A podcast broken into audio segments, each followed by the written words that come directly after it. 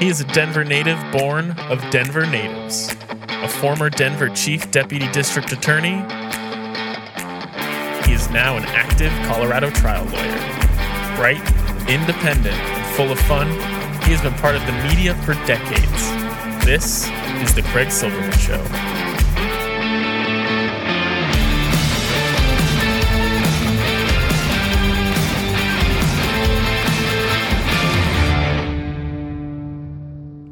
What a world, what a life, what a day. Saturday, April 16, 2022. Happy Passover, happy Easter too. We have a special Passover show. Rabbi Raymond Zwerin is Rabbi Emeritus at Temple Sinai. He started that show and he did it many decades ago. He built something that is great and he has a lot of wisdom, which he shares with us. I am so grateful. I want to get right to it. But I want to tell you, you will hear his 85th birthday speech that so impressed me after you hear that interview with Ray Zwerin.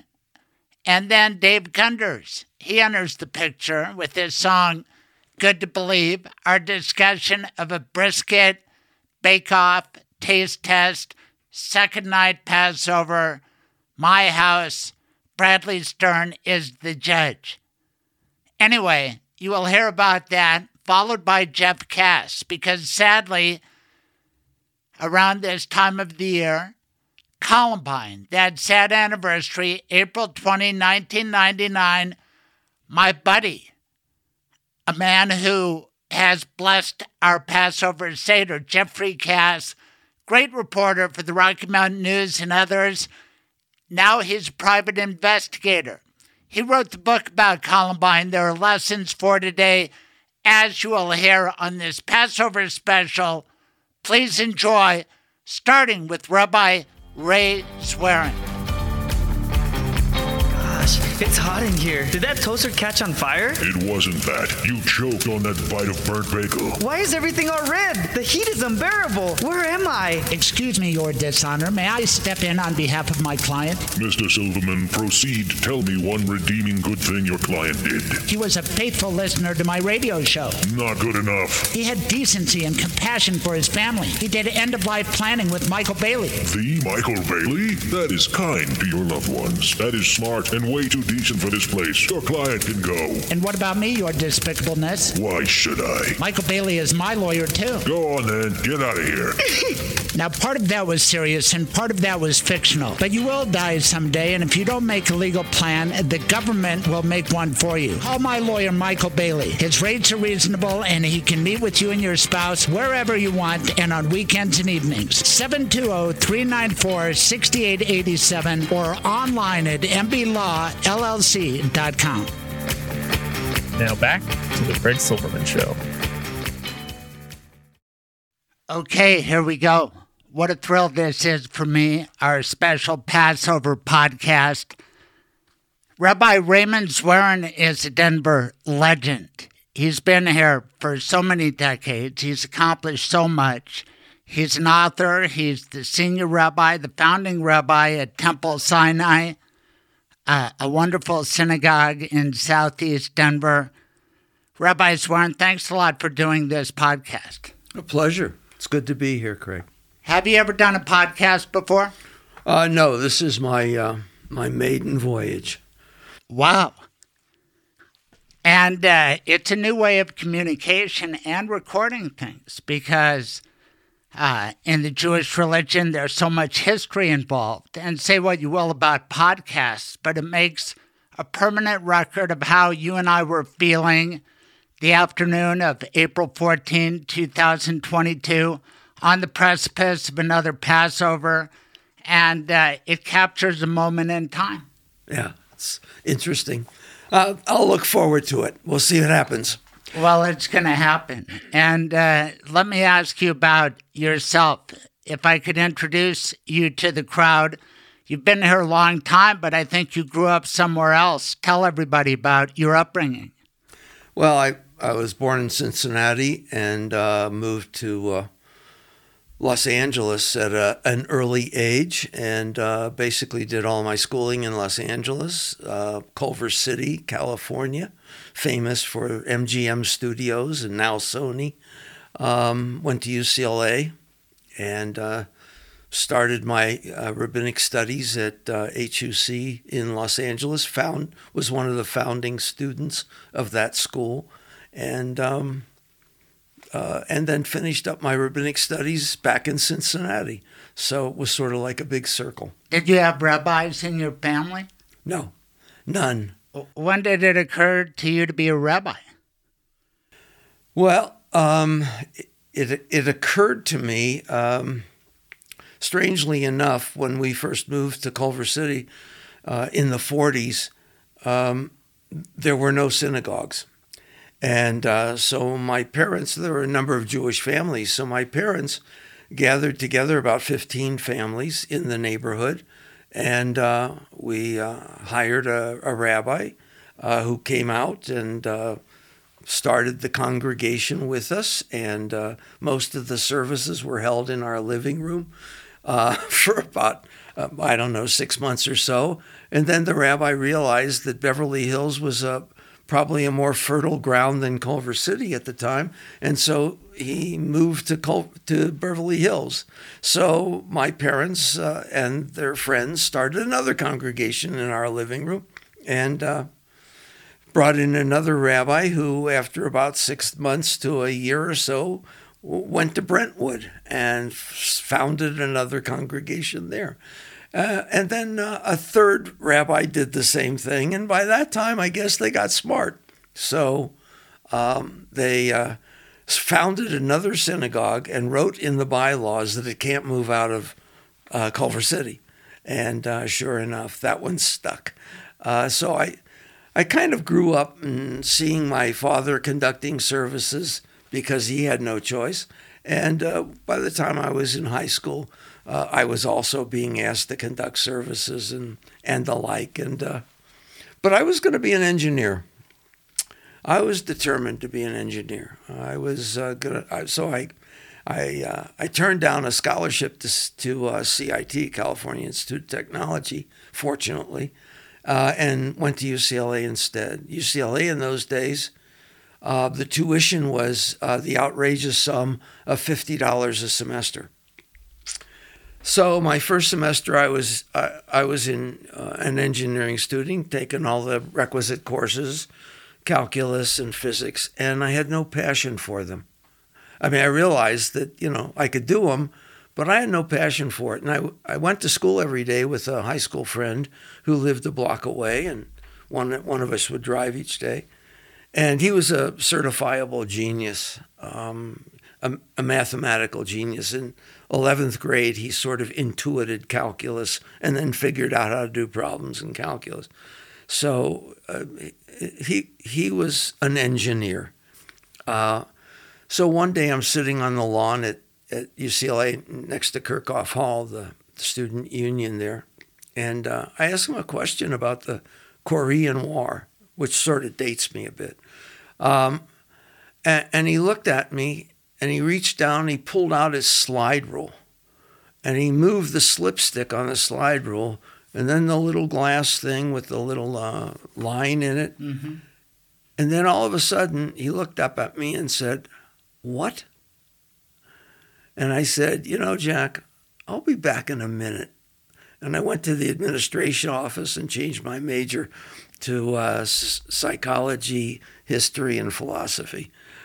so, uh, and shortly thereafter. That doesn't sound like you were bent on being a rabbi right then. it didn't sound like I was bent on being an engineer, that's right. for sure. You were, you were running from that. That and and about um, about six months later, uh, same lawn, uh, a friend of mine, uh, also a high school uh, student, a friend of mine, uh, sees me on the lawn. He stops by to say hello. I said, "Where are you going?"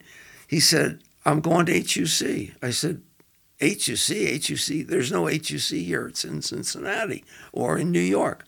He said, no, they're just starting a new branch here. Just They just started it two weeks ago. And what does HUC stand for? Uh, HUC, Hebrew Union College. It's the seminary for Reform rabbis. So, uh, so I said, sounds interesting. He said, you've been doing rabbi stuff for the last five years. Come on with me. So I said, you know what? I think I will. And Now let's back up a little bit about your dad. What was his name? Irv. You said Irv had no choice but to lead the service. Of course, he had a choice. He could have been out golfing. He could have been at the beach. No, my my dad took things seriously. If he was going to start a congregation, he'd be responsible for what he did. He never he never pushed it onto somebody else. If he said yes, he'd do it, and that was that was just him. The other thing that came to mind, and I know a bissel about you, that you're a big baseball fan, and as you described Culver City, it seemed like maybe a single A club, and if you do good there, you go up to double A or maybe all the way to Beverly Hills. So it's a farm system when it comes to being a rabbi. It still kind of is, right? Uh, well, it, it it it used to be. Uh, you used to have to work your way out of the first three or four years of uh, of one congregation in order to get your own single congregation. But uh, I think things have loosened up a little bit since then, and so you know, if if you're if you're good and you're liked by a congregation, then you you get hired. All right. You used the magic word good.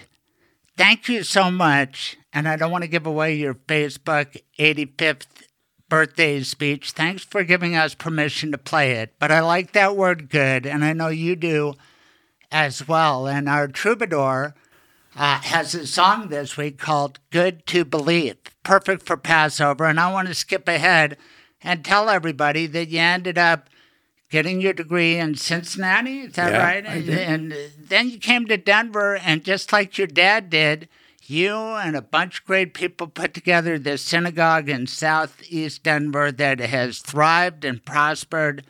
And it's an amazing success. And now you are how old? You give it away on this speech we're going to play, too. Sounds like 85 to me. Right. And it's amazing how sharp you are because the last time I saw you was at Purim, and my gosh, were you entertaining as the narrator with all the movements. That's on Facebook too, but you are not slowing down. How do you do it? I, you know, you, you sleep and you get up and you and you move. I got a few things that I've been doing lately, and uh, I, I sort of keep busy. Right. You're doing your first ever podcast. You have new things going on, but I just wanted to get your thoughts because so much is going on right now that my audience cares about modern times, and I don't think they're normal. I have two boys, and as they grew up, I'd say, you can reassure them, well, this happens, then that will happen. But lately, things don't seem normal.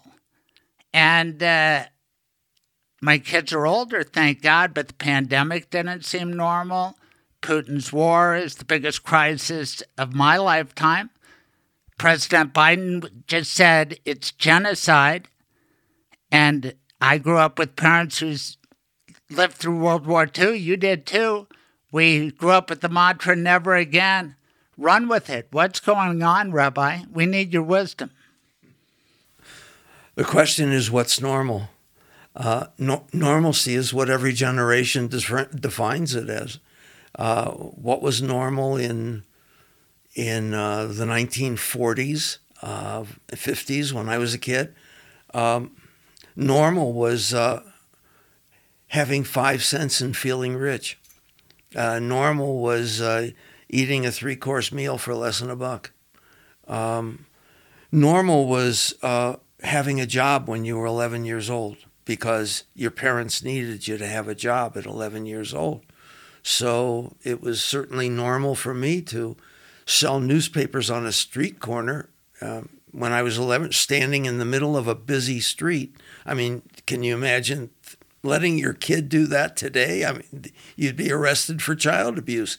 So for now, that's abnormal. But for then, yeah, the kid's working for a living and he's making 40, 50 cents an hour uh, because he gets a couple of pennies tips and he's going to bring home $4 today. Are you kidding? We need that money because the rent's due in a week. And he's learning people skills. and he's learning people skills, right?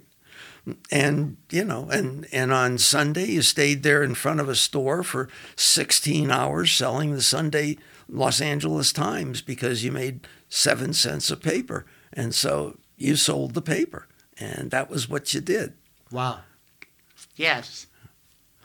And- All that being said, I would think that things progress. Things And and yet now we're seeing images out of World War II, images of people on trains getting bombed out, little children getting terrorized. We hear reports of rape. Again, the call of genocide.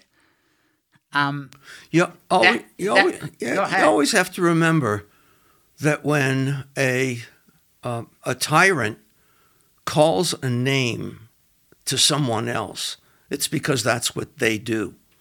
So when they call the Ukrainians Nazis, it's the Russians who now act like Nazis.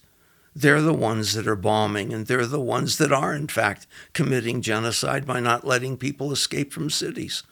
Uh, they're trying to wipe out com- entire communities. So they are really acting the role of the Nazis in this case, and uh, and and you know, I, I to a certain extent, I blame the free world from not learning the lesson from World War II. When somebody threatens your life, you don't sit back and say it's not going to happen or we'll react to it. That's when you get proactive and you rise up and you do it first. We should have learned that from the Israelis in the Six Day War. Had they allowed the Russian to the uh, Egyptians to take Russian airplanes into the sky and start bombing Israeli cities, party would have been over. But instead, the Israelis said, "That's what you intend to do, so we'll do it first. so you believe that uh, maybe America and the free world has been too timid? Look, NATO has 30 nations. And those 30 nations have 1,700, maybe 1,800 uh, really good airplanes, uh, warplanes. Um, Ukraine is a free country until February 24th when Russia enters. And Putin, the first thing he says is, "We've got the bomb. Don't don't interfere with what we're doing." That's when NATO should have sent two or three hundred airplanes over Ukrainian airspace and said, "Hey, you guys want to come up and play a little? That's fine, but we're here and we're going to be here every day, all day. You want to send up an airplane? That's fine. We'll all kiss and make well, but you drop something on a civilian target and we'll blow you out of the sky." Wow. And then, And that would have been the end of the game. You just called his bluff. Who's going to drop a bomb on? And if you don't call his bluff, then you have to give in to that every time, right? All the time. You've got now two and a half months worth of bombing civilians because you didn't call his bluff. I mean, But what if it's not a bluff? who's he gonna who, who's he gonna send that bomb to? There are 30 nations. Which one does he drop it on? Those are all NATO planes. So who's he gonna? If you are saying that it? They are the Nazis, and I agree, and it's kind of weird to think that they would do it over national origin. But if you look at the laws, people are protected by race, national origin. It's not the first time this happened in history. Right. Where just because you're part of a nation, you pay the price regardless of your race. And uh, so, given his genocide, and he's Meshuggah, it's like Hitler with nukes. Right. So, what if he's Meshuggah and he throws the nukes in 30 different directions? you know, if that's the way the planet ends, that's the way the planet ends. I think after after two moments of consideration, uh, you know, we did have the agreement, the MAD agreement, mutually agreed at destruction kind of a law that said if you drop the first Right. bomb, this is the end of the world as we know it. Um, and uh, it becomes sort of T.S. Eliot.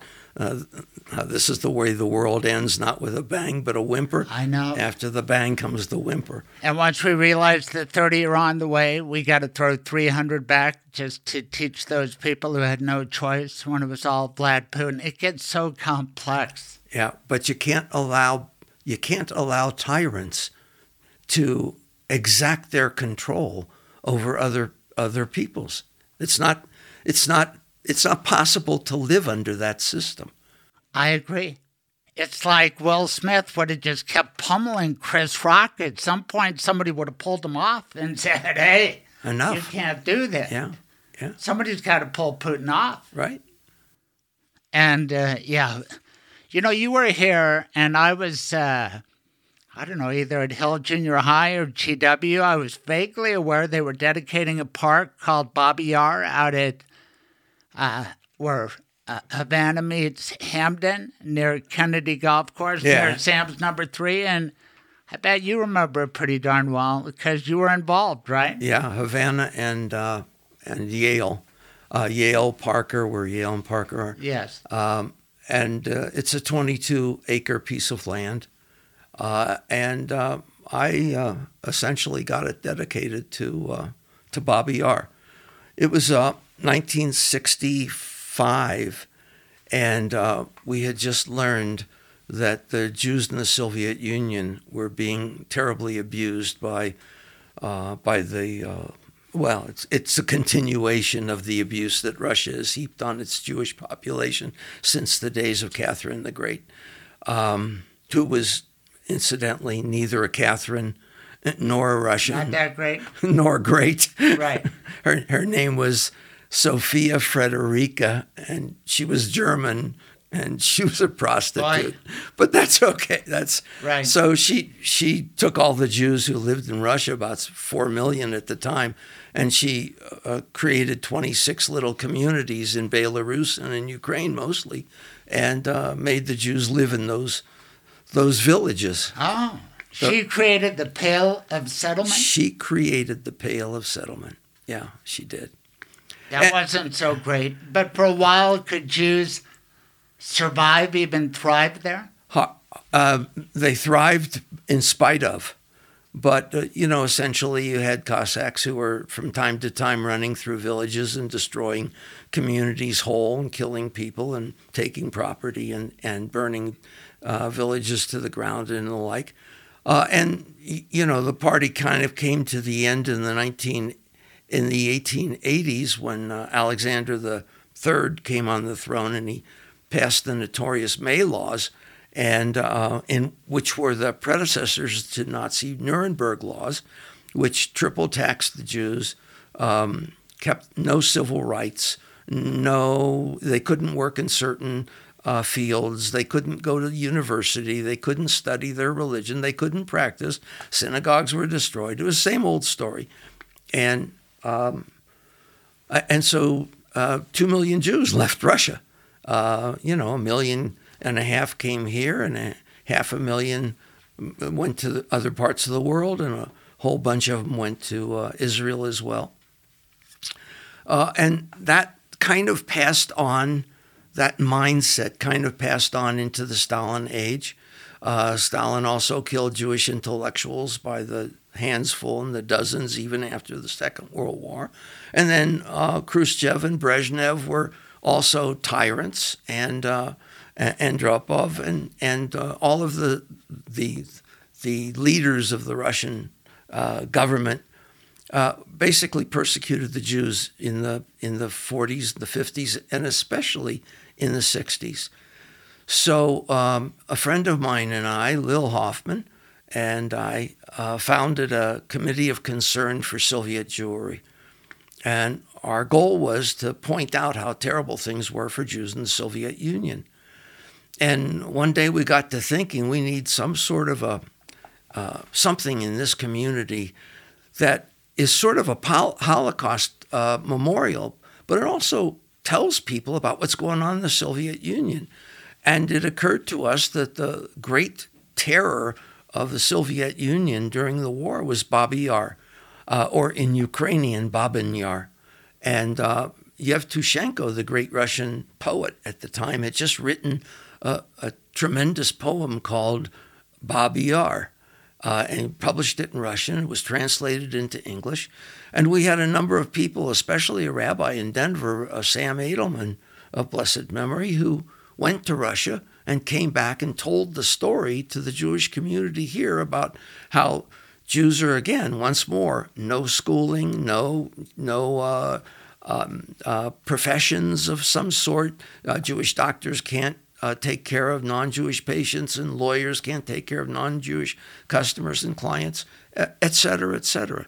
Uh, big quotas on this and big quotas on that, and double taxation, and kicked out of their jobs, and synagogues closed, no practice of the religion, can't teach your kids Hebrew. Terrible stuff. Uh, and Jews losing jobs, so they were being impoverished. Uh, so we started this committee, and then uh, looked around and saw this empty land with a ravine in it, because the ravine in in the Ukraine in Babi Yar contained the bodies of 33,000 Jews who were slaughtered in two days by the Nazis and their Ukrainian sympathizers. And then over the course of the next year or so, another hundred and some thousand Jews and Romas and Ukrainians were also added to the pit. And uh, Lined up on the side of the ravine, shot to Shot- death, shot to- shoved into the human grave. Right. Some of them still kicking when the dirt came over their faces. Um, and, uh, you know, the uh, we actually have uh, film and newsreels of what took place during those days uh, by the Nazis, shot by the Nazis. And, and so um, I went to see Governor Love at the time, John Love, and um, Bill McNichols was the mayor. And uh, both of them agreed that we needed a Holocaust memorial, and both agreed that this piece of land in Denver would serve that purpose. And uh, within a few months, uh, we had the park dedicated to Babi Yar. And uh, then, over the course of Elie Wiesel came to town and dedicated the park. Amazing man. Yeah, amazing, man.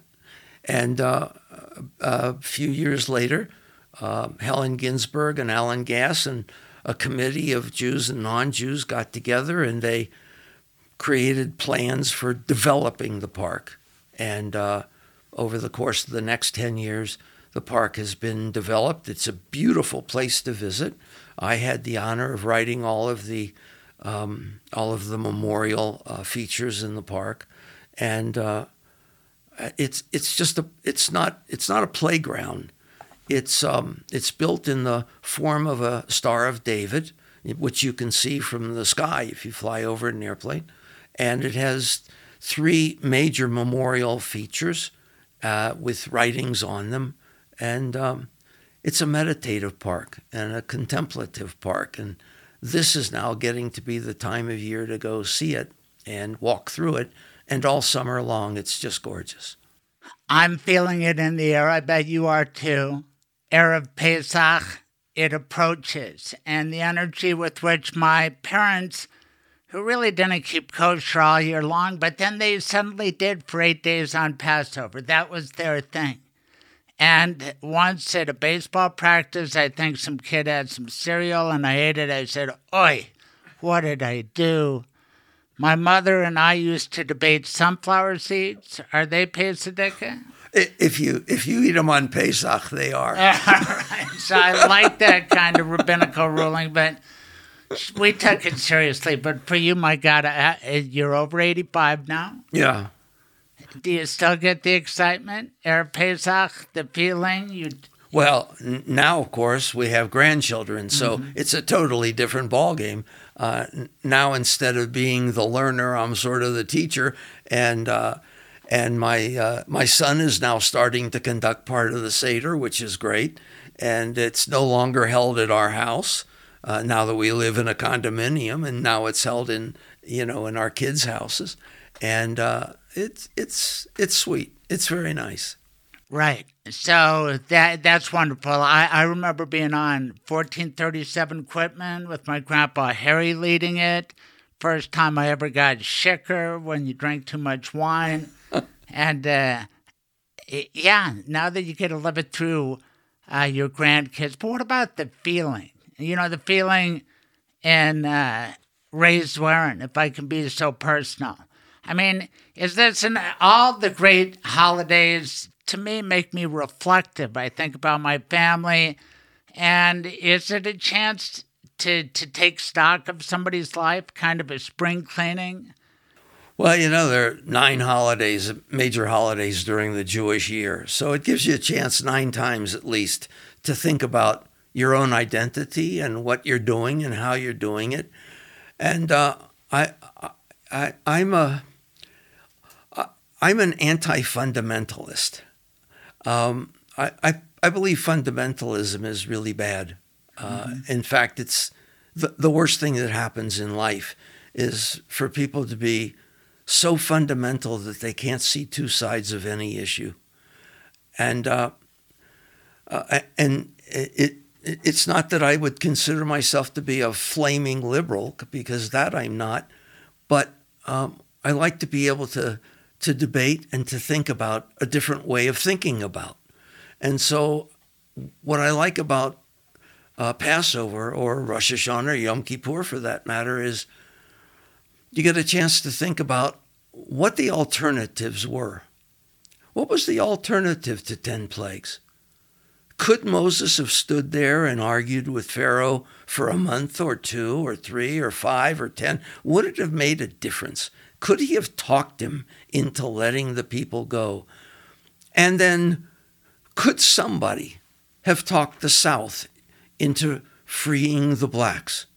Could somebody have talked uh, Mexico out of uh, coming in and trying to take back Texas. Uh, could, can we really talk ourselves out of somebody who has already got a mindset and a way of life that is not going to listen to the other side of things? Uh, and so, could I have talked myself out of becoming a rabbi? Could you have talked yourself out of becoming a lawyer? And what would your alternatives have been? Would I have been happy being an engineer? I don't think so. Would you be happy being a surgeon? I don't know. I don't no, think so. And neither would the patient. In other words, you try to uh, you try to argue for their health. I just I don't have those fine touch movements. I'm more of a big picture guy. But uh, no, I like arguing. That's what I love about Judaism. That's what I tell my kids. Israel, wrestle with God, right? That's the beauty of our religion, and you do it magnificently, yet you've dedicated your life to Judaism and being a Jewish leader. Is there a contradiction? When I say the word piety, is that like fundamentalism? No, pi- piety is one thing, uh, and um, and and actually uh, being um, uh, very strict in your observance. That that's okay too. I mean, if that's what you want to do, that's fine. Uh, but being so strict in your observance and so pietistic that you look upon anyone who isn't exactly like you as being lesser or beneath or different uh, to the extent that they're not part of your group, that, that's not okay. That's exclusionist that's already a form of bigotry in and of its own self. Uh, because what is bigotry except non acceptance of anyone who isn't like you? And we live in too big a world uh, to be bigoted uh, and, to, and to have hatreds that, uh, that, that lead to, to terrible consequences. Is that humankind's biggest downfall, bigotry? Well, I think it's certainly right up there. Mm-hmm. Uh, because what else causes war except greed and and hatred? What else? What else makes people want to go and kill people? A, a perception that you've been uh, insulted. Going back to Purim, what Haman felt like Mordecai didn't give him sufficient respect. You have narcissists who uh, require tribute all the time. What happens if Haman was a liberal? He would have gone home and said, you know, the guy's a jerk. He's supposed to bow to me, and he didn't bow mm-hmm. to me. Okay, the heck with it. Uh, you know, maybe uh, maybe I'll, I'll I'll ignore him. I'll avoid him next time. And and the, there's no story. I've always tried to figure out your politics. Well, not always. It's not like I've been obsessed with it. But like me, I think you're a contradiction.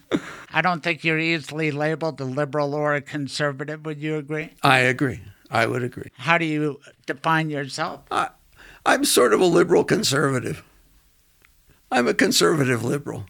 Tell us in your long lifetime who you admire uh, as an American politician. As an American poet, How about Scoop Jackson, who came to the rescue? Scoop Jackson, of, uh, Scoop Jackson, Jews? certainly a hero, and and uh, you know it's it's not that you admire the totality of someone because there are things in politicians by by dint of the fact that they're politicians that they have no choice but to have negative sides to them or to do things that you don't agree with. But I, I certainly admire Lyndon Johnson for the positive things that he did with the Great Society. Um, I, uh, I, I admire politicians who look out for the choice that others need to make for their own benefit. I, I find it appalling that uh, men would tell women what to do with their bodies. I find it absolutely appalling. What, what right do we have to tell women what to do with their bodies? I wouldn't exactly love it if a woman told me what to do with my body. So, Well, I am a lawyer. So they would say you tell a woman you cannot take your hands and wrap them around a little girl's neck and choke her to death. And then they would say, well, that's what you're doing to a little girl fetus inside of you. uh, that that's a theological problem, and that has nothing to do with what we think. Uh, that's just not our. That's just it's a not bit of a our. biological problem because it's growing inside of another person. Well- I mean, how does the Jewish religion and uh, approach the concept of a fetus? uh, the fetus. First of all, the fetus is a parasite. It lives off of the body, so therefore, by definition, it's a parasite, and it's a parasite with a limited time. That is, it self ejects after a certain period of time, or it self ejects if something goes wrong too. So, um, a, a Jewish tradition would say that if a fetus threatens a woman's health, it is treated as a pursuer. And according to Jewish law, if someone comes to kill you, you don't turn the other cheek, you rise up and kill them first. Uh, that you protect yourself, that your life is sacred, and that your life is life. The fetus's life is not life until the head is born. And it's only after the head is born that it is a person. Not before, not one second before the head is born is the fetus a person. Fascinating. And isn't there a biblical story about an accident where a woman lost her baby and it was decided it was a money damages case as opposed to two, uh, two- death penalty? two men are struggling in uh, Exodus 21. Two men are struggling, and one uh, hits the other's wife, who is pregnant, and she miscarries. And uh, uh, it it is an eye for an eye is interpreted as uh, money to pay for damages. So it's not nothing, it's something, but, But it's, it's not, not- the same as a human. And it's to me, it's when you're a human being. Um, anyway, I don't want to diverge on that, but God knows religion gets into that mess, especially with Catholicism, our friends there, and the politics it has led to, and the turmoil that's going to be. But I want to get back to Ukraine and uh, the attack that we're witnessing every day on our televisions. Do you turn away or do you watch or? I I, I watch because I'm uh, I'm I'm interested in finding out what uh, what what strength of character the Ukrainians are showing. Uh, it, not so much the soldiers because we're not seeing the war. We're not really privy to the action of the war. But you look at the old women who have a chance to leave, and they're not leaving. This is our home, and we are staying here. Now, they could go. Four million have already gone. But here are old women who are, and I say old, and they're probably in their 60s and 70s, and, and some of them are in their 80s. But they're, they're standing on a street corner and they're looking at the disaster among them, the houses that have been bombed to smithereens, bodies lying in the street. One woman who finds her own son laying in the street. Are, are you leaving now because of the terror that is happening? No, we're staying. We're staying right here. Maybe because Babi Yar. And uh, the stories I heard about the Polish lack of resistance to turning over Jews, I had a bad feeling. I thought Ukrainians, they had a lot of anti Semitism, same with the Poles, but now I'm reevaluating. Poland has stepped up big time in this humanitarian crisis. And the Ukrainian people's character and the fact that they elected a Jewish guy, Zelensky, and we will get to him, but did I miscalculate? Did you miscalculate, or was I just misinformed? Uh, peoples learn. I mean, the Germans have learned, they've changed. Right. Uh, are, are there still kind of Nazis in Germany? There's a right wing, yes. Are there still Nazi simps in Ukraine and in Russia? Of course. Uh, in probably every country in the world is anti Semitism the international virus that never goes away, that has no vaccine for it. So, yeah, there's always going to be anti Semites and anti Semitism. But here the Ukrainians have have shown that they can elect not only a prime minister, they can elect a president right. too. Two guys. Two Jews who are running the country. I mean, wow. Think about that 50 years ago. Uh uh-uh, uh not going to happen. So uh, people can change and, and countries can move on. Ukraine was uh, a, a, communist country until, you know, 19, until 2014. Uh, and suddenly, from out of nowhere, it says, you know what? We don't like that way of life. Let's try democracy. And they kick out the communist placed ruler and they elect Zelensky, and suddenly, from out of nowhere, you got a democracy. Right. And they're ready to stand up and die for their country. Yes. They wouldn't have done that under the communist rule. They would have just said, okay, you guys come in, take over. But it's, it's like Hamilton. I mean, they are birthing a country, and they sort of got their freedom in 91, but Putin wouldn't let them go. He had his own puppet in there, Putin's puppet, Manafort's man. Let's not forget about that. Is it okay if we go there? Uh, because I see connections all over the place. Tyranny versus freedom, Passover 2022. Tyrants taking the stage all over the world. Putin, Xi, Le Pen in France, and Donald Trump in America. You go with it, Rabbi. I think you just said it. The, those are the tyrants of today. There will be other tyrants in the future. We have to learn the lessons today. We have to learn the lesson from Passover. We have to learn the lessons from the Second World War. We have to learn the lessons from Vietnam and Korea. There are battles not to fight, but there are battles that have to be fought for the good and welfare of of your of our country and for the good and welfare of the world in general. I worry for the podcasters in Ukraine because they're getting identified this and that. Could you ever see something like that happening in America? I mean, we're on the verge of a midterm where it's expected the Republicans will win. Maybe it's setting the stage for a second Trump term. I mean, will we with the media being the enemy of the people, will people still broadcast? Look at how people have fled Russia. I just worry. What are? Give me some reassurance, Rabbi. Uh, tyrants don't like freedoms. Right. And so tyrants, the first thing they do is take away certain civil liberties, and then they take the freedom of speech away, and then they arrest the dissidents, uh, and then they kill the the intellectuals and the radicals, uh, and then they propagandize uh, hatred for anybody else who could possibly rise up to confront them, to face off against them. Uh, that's basically the, the the script. It's already been written, and we've seen it. Uh, and it's played out over and over again but we've throughout never seen it play out in America. Could that happen here? I'm not so sure we haven't seen it play out in America. We Why? did have a civil war, Right.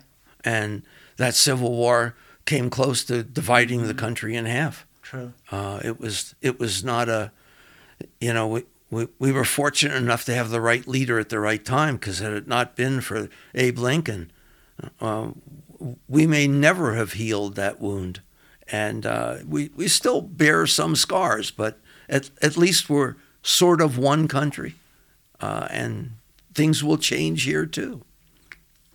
Lincoln was a lawyer. He liked to read, and I think his favorite book was the Bible. The Bible. right? Yeah. Yeah. What lessons are in the Bible for what's going on right now? Well, um, in the Bible, I- I'm not.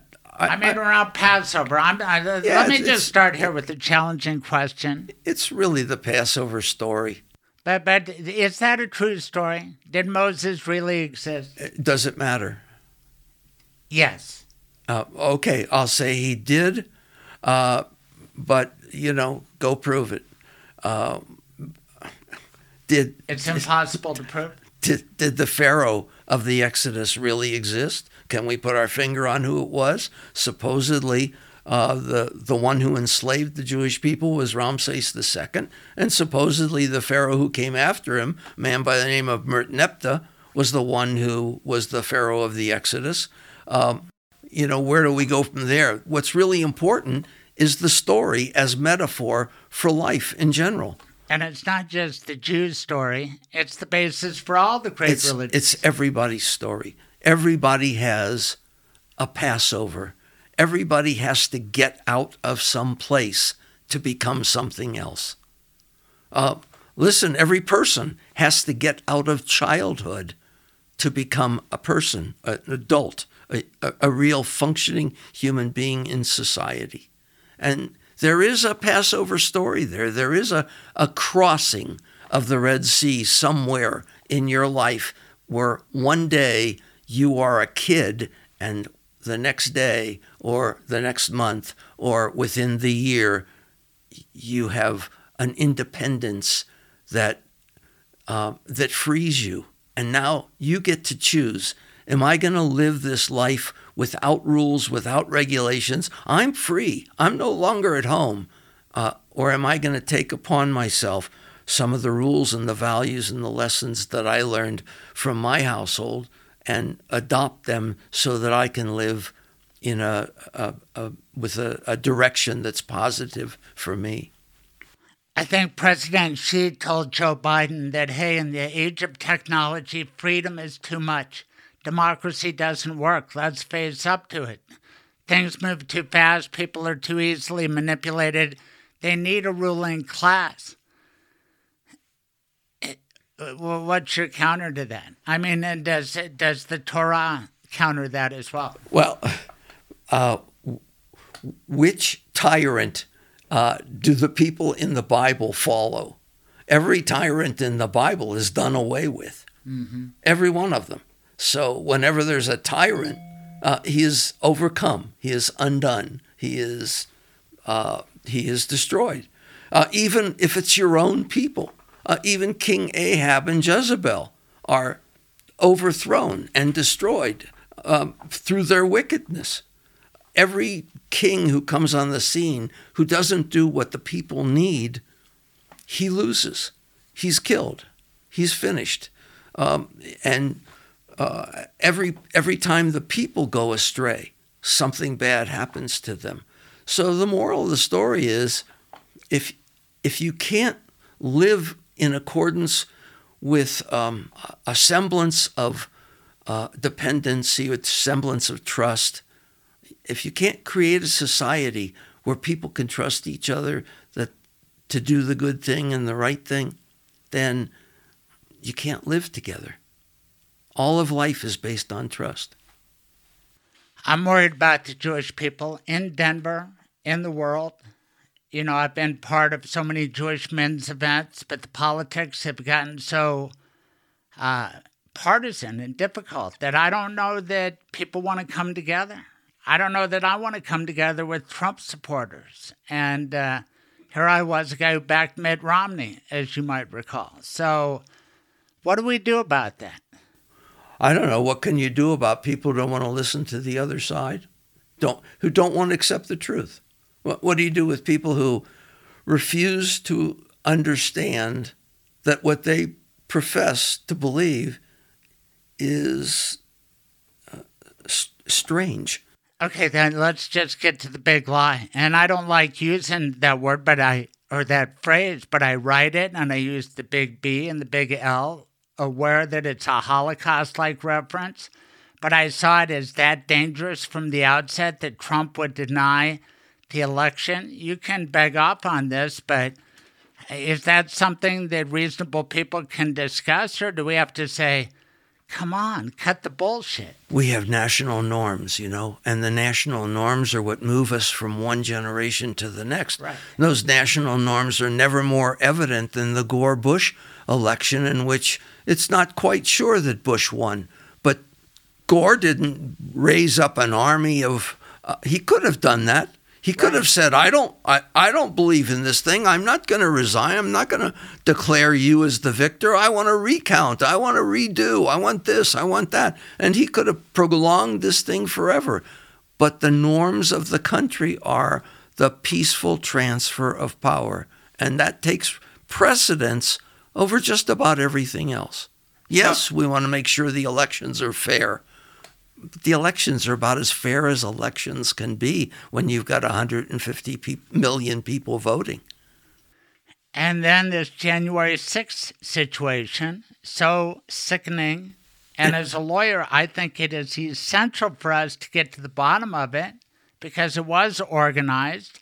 This attempt to take over the government was organized. And I think it's critical that people be held responsible. Do you? Absolutely, absolutely, and, and I don't want to see them uh, have uh, soft uh, soft punishments either. I think they really tried to undo not just the election; they tried to undo democracy, the democratic process in this country. They tried to undo it by storming the the the Capitol and keeping the electors from electing, and that's not right. That's Right. not the way we do things here. Right, but there are Colorado politicians who support this crap. Lauren Boebert, for example. And so if I know Colorado Jews who support Lauren, Lauren Boebert financially, how am I supposed to party with those guys? Find another group to party with. Right, but there, then we have division, and then the Jewish people get divided too. I, I don't I, I don't think we're divided in our religion. I think we might be divided in our politics often, but you know, religion, politics, um, times change and people change. Here's what I worry about, and you and I have gone over this because I have supported some Republicans in my lifetime. I've been unaffiliated. And yet, in the end, I think my support of Mitt Romney over Barack Obama's second term was a mistake just because I don't trust Republicans anymore because I've seen how they've thrown in with Donald Trump. And uh, is that correct analysis? Hey, you know, I I had I really don't like to get involved in political discussions, um, but uh, there's there's no way in the world you can justify continuing with quote the big lie. You cannot continue with it because the election was over a year and a half ago. And once it was over, the norms of the country are the peaceful transfer of power. Nothing overcomes that. That's that's the that's the bottom line. Yes. There is no democracy if that doesn't exist. And not all Republicans are bad, of course. But, but here's the thing I was led to Romney, I think, through my support of Israel. And so now I'm worried that my support of Israel has too often led me to embrace people on the right. And have you seen that occur? And it, Well, yeah, the- and and now is there a backlash against Israel? Should there be? And and I, I've reevaluated Bibi Netanyahu too. Have you? Yes, everybody has eva- evaluated and reevaluated just about everybody. Um, uh, when someone's in power too long, uh, they they get a little bit crazy, and uh, they they start thinking that they deserve whatever they want to do, uh, and that's not good. So, and the change of of power in a country, especially like Israel, is a small country, uh, the change of, of, of power and leadership can be wrenching. Um, as Israel is now going through this power change you know, am I going to stay in the government? Am I not going to stay in the government? So you've got people in your power party who are dropping out because they don't agree with this and they want to join some other political party and uh, and and then now the government's in danger of falling in a new election, all that stuff. But the issue is, it if you can keep the processes of democracy moving smoothly a country continues to function. Mm-hmm. Bibi lost the election and he stood aside. He wasn't in there doing the Trump thing. I was cheated. I was this. I was. He was in power for a long time. He was the longest reigning prime minister of Israel in Israel's history, longer than Ben Gurion, longer than Rabin, longer than all of the rest. And yet he lost the election. I'm out. Goodbye. And uh, and power was transferred. And what happened? What happened was Israel continues, it goes on, it continues to do its security stuff, it continues to do uh, its goodwill throughout the world. I mean, what other country has set up hospitals on the Ukrainian border to take care of Ukrainians as they're trying to escape from the battles and taking care of them and, and fixing their wounds and mending their broken uh, legs and limbs and the like, and delivering babies right there on the border and sending them on to wherever they want to go from there. Yeah, but looky here at Jewish News, Zelensky excoriates Israel. Well, of course he would. Why not? Well, it's an easy target. But which side should a Denver Jew take? A Denver Jew should take the side of what is right and Russia is wrong. It's it's and just Zelensky is right. No, he's not right in everything he does. He's he's desperate. Zelensky is desperate, and that headline is also desperate. They had nothing else to write. well, uh, it's the Jewish news. Maybe they're trying to stir it up, but I think so. um, you are an accomplished writer, author. I have your book here. I'd have you sign it, but you already have Holy Fire. You've written a, a beautiful fiction book. Gosh, you're accomplished. And but the book I really want to talk to you about is uh, 40 Years of Wondering. Yes. All your high holiday sermons. Just fantastic. And it occurred to me as a kid wow, a rabbi, we're not supposed to work on Sabbath or the high holidays, but that's when they work their hardest right? I mean, it gets there. yeah. Yeah, for sure. It, but you put your kishkes into those speeches. How important are those high holiday speeches to a rabbi? Uh, when you're giving them, they're critical. Uh, they're the most important thing you can do that day uh, mm-hmm. because you've spent a lot of time and a lot of effort on them. Um, I, I always looked at at the, the sermons I wrote I wrote sermons for only one person. I wrote sermons for me. Uh, I wrote them to answer questions that I had, that I raised. Uh, and so writing a sermon was always an interesting task because it gave me a chance to think through the issue that I raised.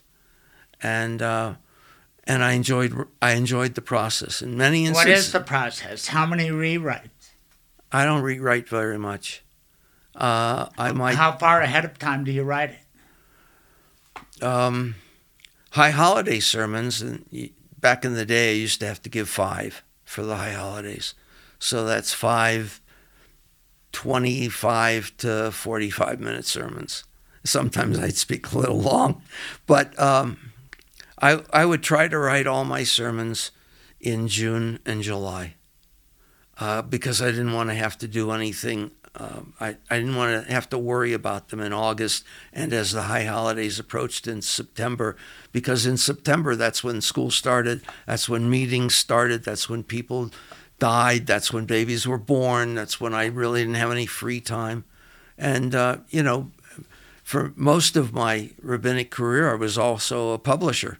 Uh, and so I was publishing Jewish textbooks, and I was also writing Jewish textbooks, and and uh, that was the time when that stuff was really reaching its height, and so I really didn't have any spare time during that period of and time. And did you write or type? Uh, I wrote until 1984 when I got my first Word computer. processor. Yeah, my Oh, first word processor. Yeah. And I sat down with it the day it came in. I had a printer and I had the box of paper with the with the little uh, holes on the side and the sprockets in the printer, and uh, I I put this eight by eight inch floppy disk into the drive and uh, I turned on the computer and uh, it said uh, you know there was a C prompt and I typed in the magic words you know word process and it gave me a screen and I started typing. And the next thing I realized, I didn't have to write anymore. And my secretary was was confused. I I usually gave her um, a draft of the weekly sermon on Wednesday. I'd write it on Tuesday, and On a uh, yellow pad or something like that? on on a half uh, a half sheet of paper, uh, an eight and a half by eleven torn in half, and uh, and then I take some rubber cement and glue about twenty pages together so that I could fold them over and have a backside Right. to every page, and I would write, and then if I wanted to move a paragraph, I'd circle the paragraph and put an arrow to where I wanted it to, to, to go, uh, and uh, and she could figure all this out. And she would type it triple spaced, and I'd edit that, and she'd type it double spaced, and I'd preach what was it. your most controversial sermon? Well, I gave a sermon on Israel every year, and uh, uh, and and uh, um, uh, uh, essentially, I would say the sermons were not the same because they always had a different pretext, uh, but essentially they would say um, there is no two-state solution; it's impossible, uh, and there is no peace with the Palestinians until they decide they're not going to teach hatred. Uh, you can't have peace with people who want to kill you, and and uh, my uh, the hardest sermon I ever wrote was on after the Oslo Accords, in, in which uh, essentially uh, I- excoriated Rabin for for for uh, giving in to Clinton. Uh, I thought it was a terrible mistake, and as it turned out, I was absolutely correct. It was a disaster. Uh, led to the Second Intifada, and Jews were killed in during Passover during this time of year, killed killed in while celebrating the Passover Seder at hotels. Um, young boys and girls, 16, 17 year olds, were blown up in a dance hall uh, by Palestinian terrorists, and uh, you know, you, you you can't make peace with those people. Uh, it doesn't happen. So until Abbas is gone, until Hamas is gone, the Brotherhood is gone, th- there there can't be a peace accord. And for sure, uh, one thing that the Ukrainians must learn from this is what the Israels the Israelis really now realize: you can't give up country for peace. You can't give up territory for peace because there's no end to the territory that they the opposition wants. And you can't give in to the haters. And they can call you the Nazis, but they're the Nazis. And uh, the Palestinians can say Israel's consumed by hate, but you have it right in your charter that you want to destroy not just Israel, but the Jewish people. Right. And one has to ask the question so tell me, Iran, how many Jews serve in your parliament? Uh, we got 12 Arabs, Muslims, serving in the Israeli Knesset. Um, Jordan, how many Jews do you have sitting on in your military? We have Muslims sitting in high positions in the Israeli military. Um, Palestinians, how many Jews do you have teaching in your universities, which Israel supports? Uh, we have many Muslim scholars who are teaching in Israeli um, universities. And you could go down the list with every one of these countries. Right. And there have been some good peace accords, even some done on Trump's watch. And yet, Absolutely. what do we do with that? The when Abra- people say, "Hey, Trump was good for Israel," He and was. what are you doing? Why don't you get on board? What do you say? I'd say that Trump was a good friend of uh, of Israel because That's what the extreme right wing wanted. Uh, and, but let us not be sucked into thinking that just because they were great in one particular aspect, that they were great for the Jewish people in every other aspect. And just like Biden, Biden and Obama were terrible for Israel uh, because they just don't understand the Arab mind. They have no clue as to how the Arab mind works. And this trying to revisit the nuclear accord with Iran is, is stupid. It's, it's not just foolish, it's stupid. Because right. and that's kind of what got me thinking that Trump might be okay in 2016 because he was so against the Iran nuke deal. So was I. So was the whole Denver Rabbinical Society. You rarely see people get together like that. So so was I, but I wasn't for Trump. See, that shows how you're a little so, smarter and a little wiser. So the moral of the story is you, you live in America you have to know what's good for America first because this is our country. And if we if we corrupt this country, it can't be good for anybody. And if you believe in the values of the country, that is the basic goodness of the people of this country, then you have to understand that the the badness will be overcome somehow. But you have to keep voting for what you think is the best. There you go. And we're not far from playing your speech, you used the word badness. What's the opposite? Well, we know what that is, and we're going to get to that. My dad was the best guy. And we would get a visit before Passover from Rabbi Wasserman. I think he's he's still alive. I hope so. The son, the son, huh? his son is. Uh, anyway, Rabbi Wasserman would come around from uh, the Orthodox, uh, you know, the, the Talmud Torah, and he would sell us some matzah for an extraordinary price, which my dad gladly paid. And I said, Dad, we're not Fermis, we're not Orthodox. Why do you support them? And he said, Who's going to keep the Jewish people alive? You? I was like, Well, it was a challenge to me, but he you tell me. What will will keep the Jewish people alive? Will uh, it be more accomplished by the people at Temple Sinai or the people who keep the faith, you know, more piously or frown on intermarriage more? That when I grew up, it was about Israel, it was about Soviet Jewry, and it was about intermarriage. We don't want intermarriage. And yet, in this world right now, if you can find love anywhere, you're lucky. You tell me, you're the rabbi. Takes both kinds. It takes the it takes the, the it takes those who are practicing and it takes those who are thinking and those who are choosing, those who are changing. Uh, because without change, Judaism, like any other religion, becomes sterile. Everything has to change. And when change can be done without revolution, that's good change. And and uh, uh, and people are adaptive. I mean, look how long it took us to get used to having a phone in our pocket. About an hour, um, right?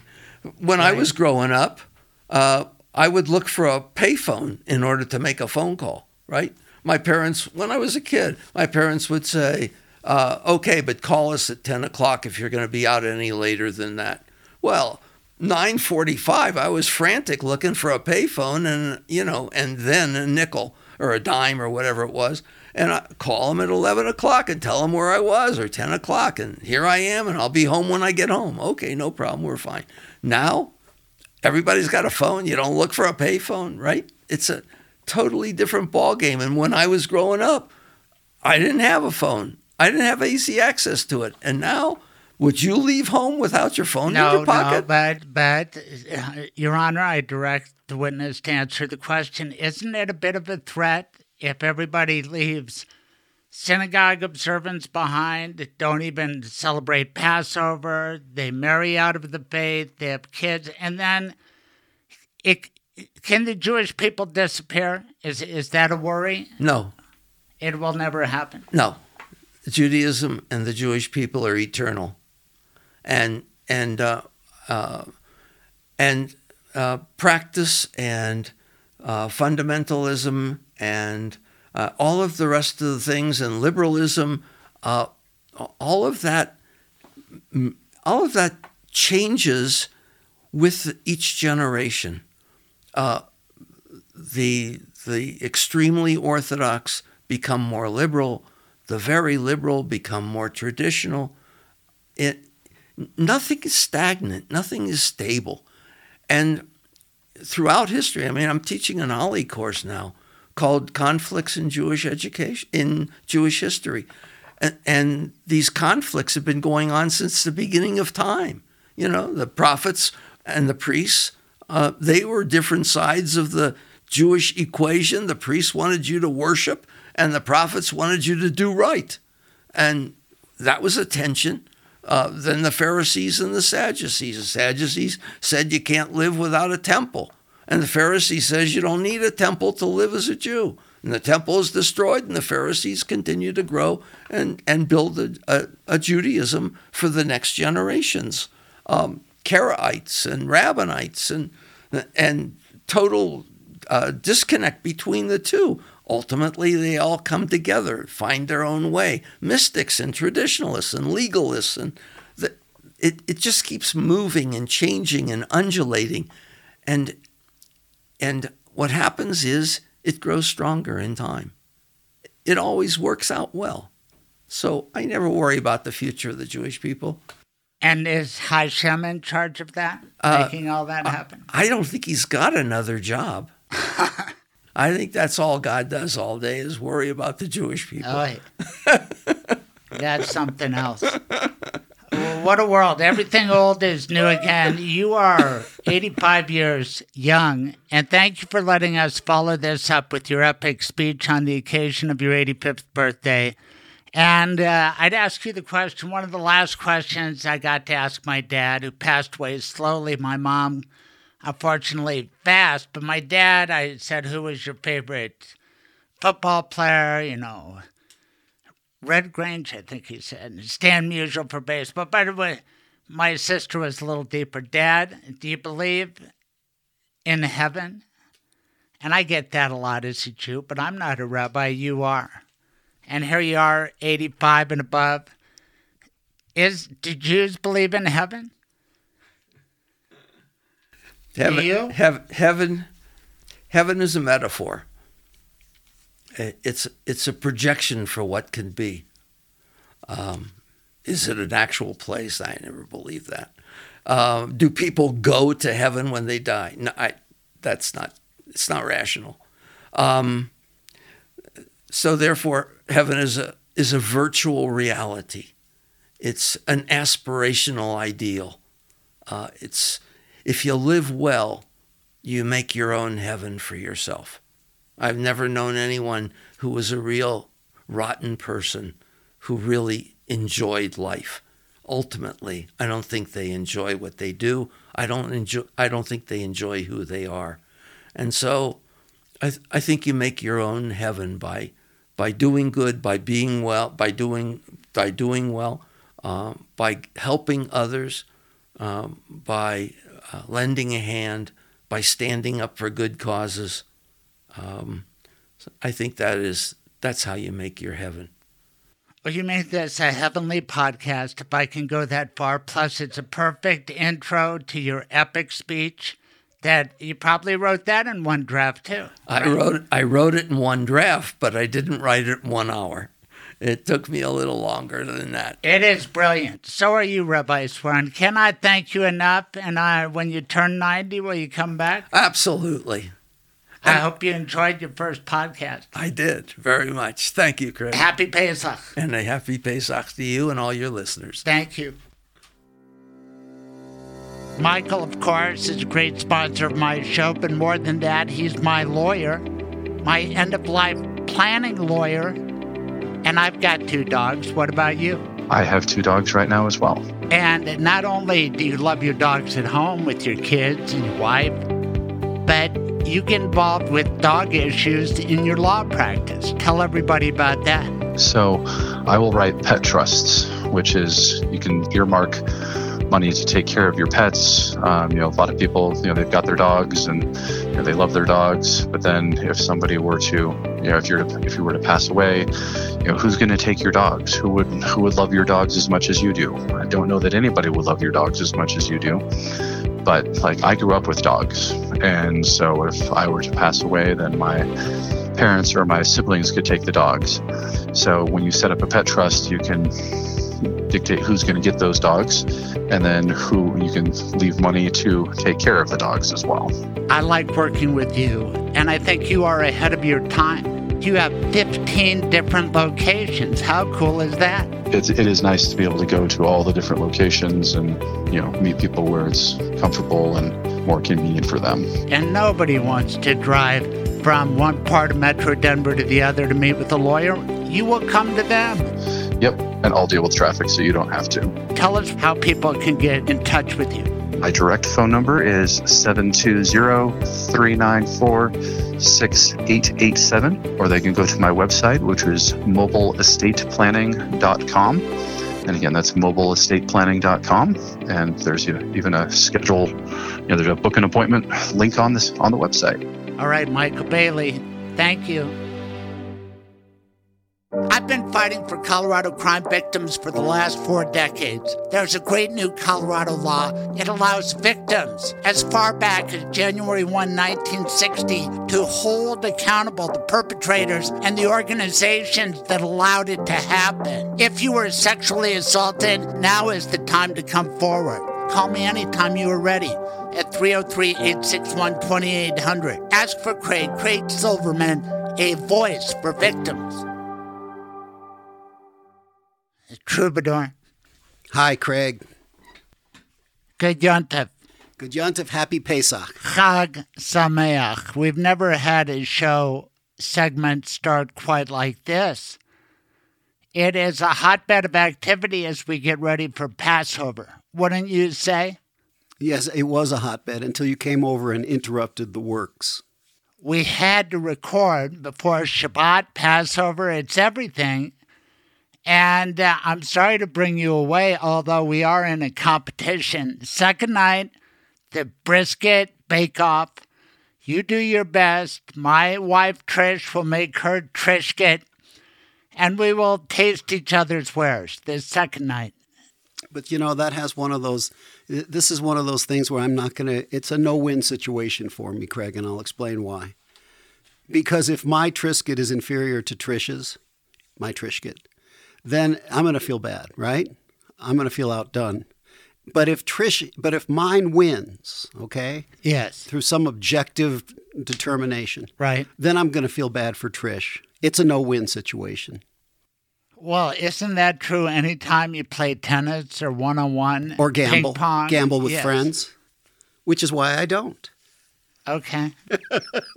All right. Because can we still We'll still, taste your brisket? we'll, we'll still do it. and We'll you still- can't call yours Trishkin. That's just for Trish. But you got me saying Trish. well, it's so delicious. You've Well- tasted it before. Good luck to you, Okay. sir. All right, All right. Yes. Yes. Have you ever heard that word, Zetzebek? You've said it. What does it mean? Do you I for- remember? I forgot. It's Yiddish for sit down. I heard Thank that you. a lot, Oh. a lot. And I don't care if you have overcooked your roasted egg right now. How long have you had that baby in there and on what temperature? You're holding me back. It's 400 and it's exploded by now. You know what? Those toaster ovens aren't that expensive. Don't worry about it. We're going to talk about your song. How about that? It's so perfect for Passover. And you, you actually sat down and listened to Rabbi Zwerin give that 85th birthday speech. Beautiful speech. Yes. And so simple, elegant, Thought- wise, just like the interview. You are sitting right where he said yesterday, Are you worthy? In 20 years, I'll be worthy, hopefully. That's right, but he has the energy that makes you think 85 is not that bad, plus the wisdom. My goodness. And I do mean goodness because your song, Good to Believe, we're going to play Rabbi Zwerin's amazing speech afterwards, so we don't want to give away the goodness there. But if I keep saying good Passover, it kind of honors my mother who would say, Good Shabbos, good Passover. I love that sort of thing. And it is a good Passover because you are entertaining tonight. So are we. Both of our two children. We don't share children, but you have two. I have two. They're away, but others take their place. And my younger one, Rachel, is with my father tonight. Oh, that's Seder there. beautiful. Yes. Yeah. That talked to the both of them. is, see, that's how you keep it going. But have you thought about good to believe? Uh, the word good, if you take away an O, what do you have? You have God.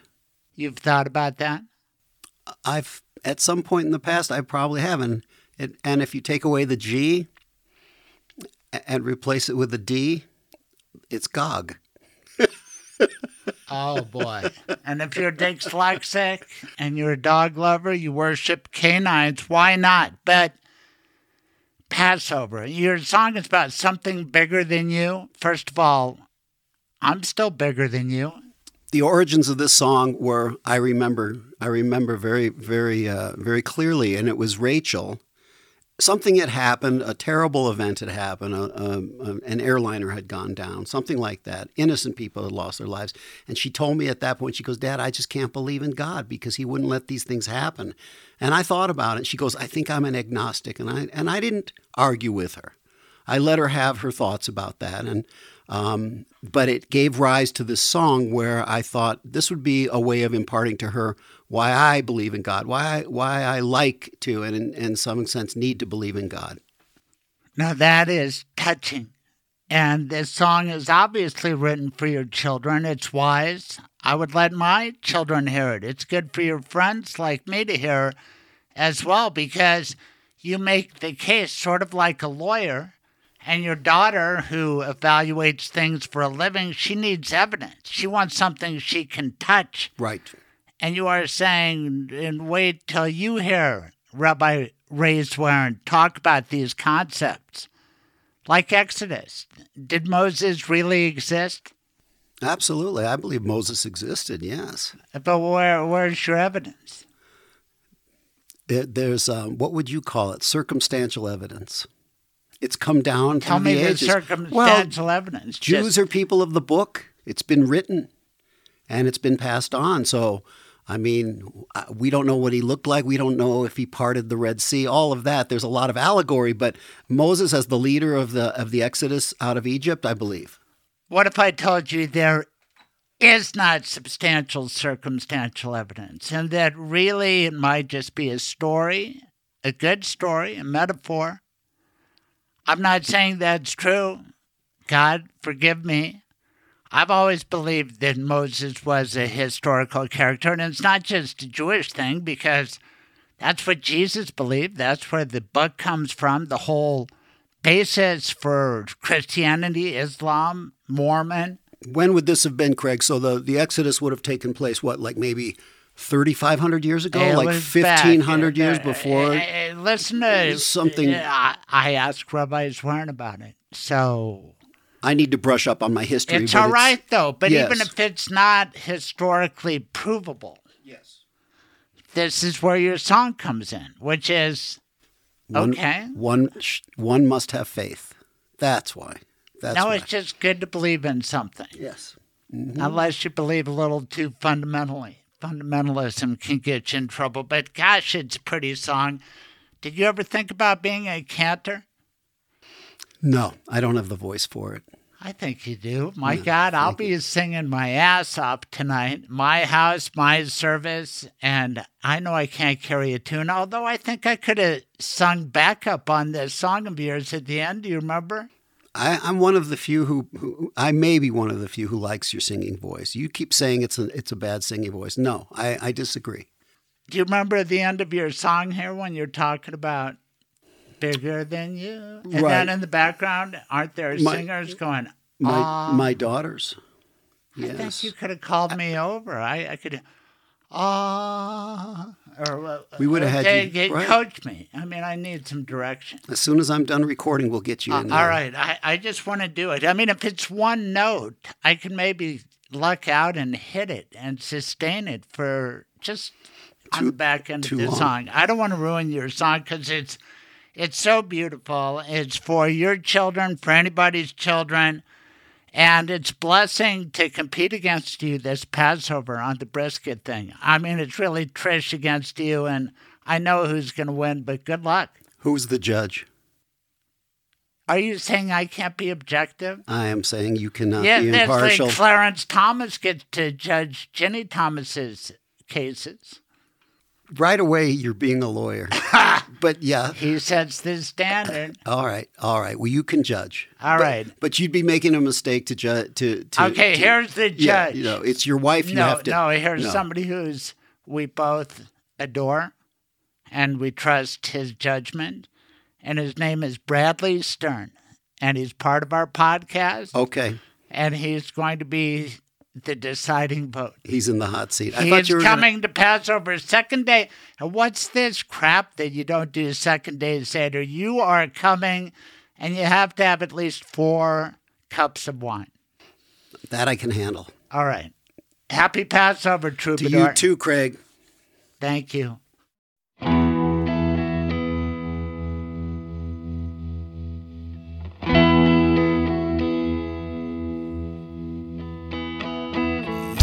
Say ain't nobody out there even cares. No kind soul to do your reckoning or answer your prayers. Only the echo of indifference.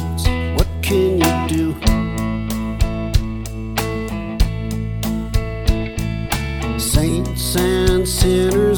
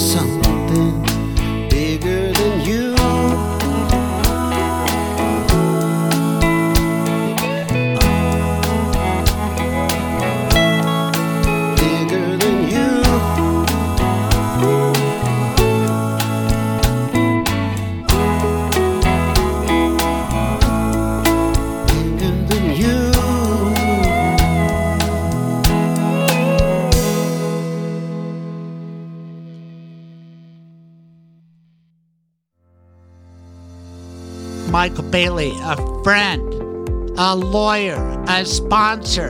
Tell everybody how you bring peace of mind to their life. So, by setting up your estate plan, you know what's going to happen to your stuff when you die. You know where it's going to go, you know who's going to get it. We've got everything in place, so we're not running to a court to try to get guardianship and conservatorship as quickly as possible. But then it's an orderly proceeding of things. So, you know, there's already enough chaos with the medical emergency, but the legal part of it and who can make decisions is all outlined, it's all set up. So there's it's like the the smooth transition of power That's cool because you can avoid so many problems by having a medical power of attorney and discussing it with a smart guy like Michael Bailey because who should have this? It's probably somebody close, who do you trust most among your children to make that call?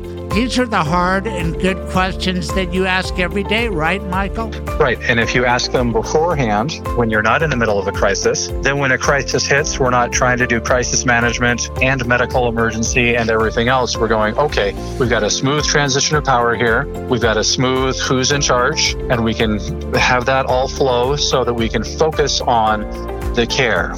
There are so many things in life that you can fill out a form and save yourself money, save yourself heartache. Some people die out of nowhere quickly, but more often you get sick, you have medical difficulties, so it all goes together. But your system works, it works beautifully. What is the best way to contact you these days? Best way, uh, you can give me a call. My phone number is 720-394-6887. And again, that's 720-394-6887. Or you can go online to michaeldailyllawllc.com and there is a an appointment page on my website that you can use. So either way is fine. Thanks, Michael. Feel like starting by singing Feels Like Old Times. Five years ago, um, Rabbi Rheins invited me to uh, speak about being 80 and what it meant to me. And uh, now he's invited me back to speak this evening about what it means to be 85. And I, I want to thank you, my friend, for um, hanging in, first of all. and uh, I really welcome this opportunity to, uh, to speak, and I, as always, appreciate your kindness to me and to our family. In two days, I will be 85 years of age.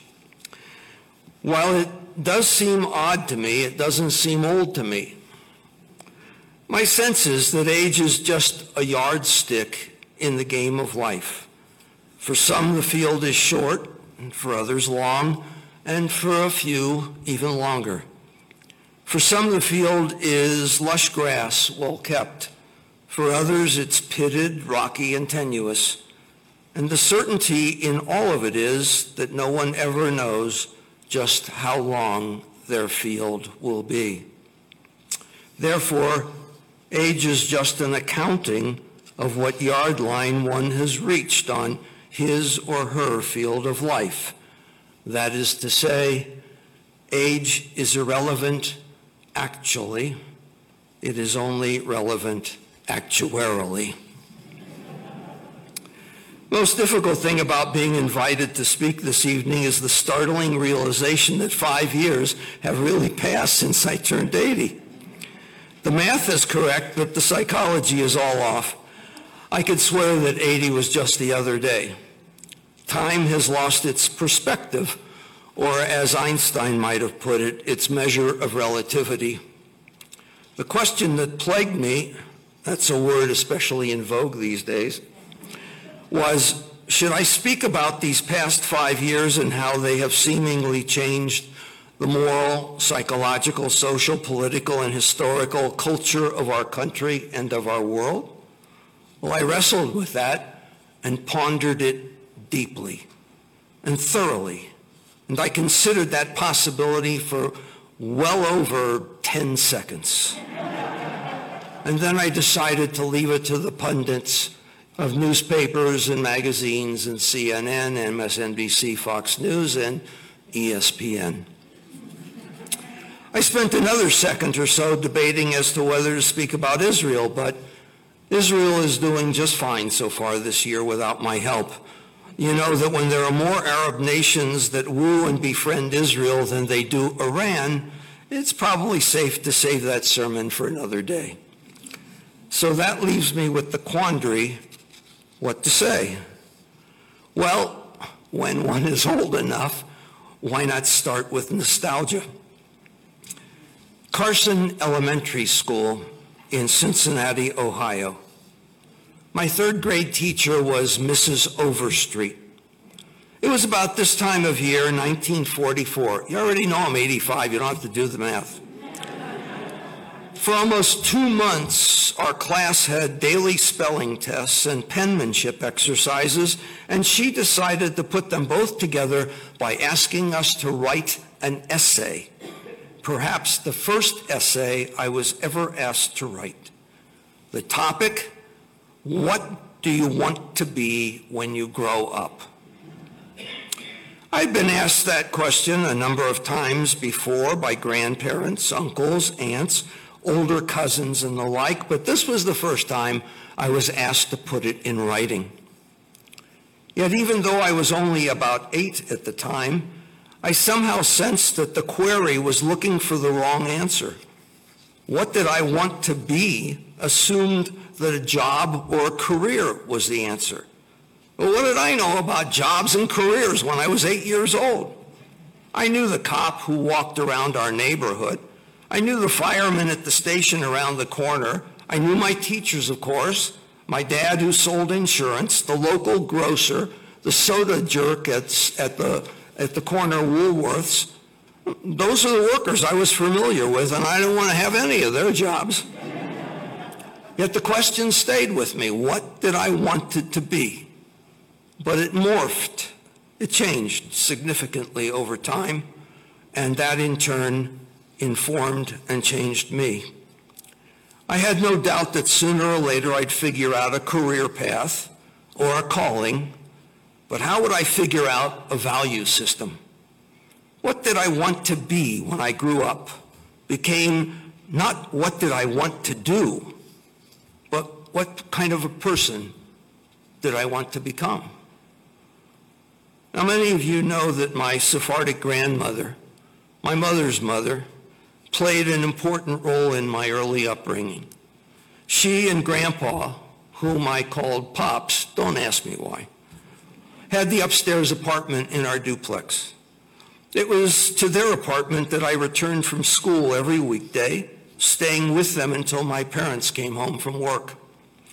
Grandma saw to it that I ate the requisite two homemade biscochos covered with sesame seeds and had a glass of milk while I told her in detail about my school day. During some of those sessions, she played umpire as I pitched.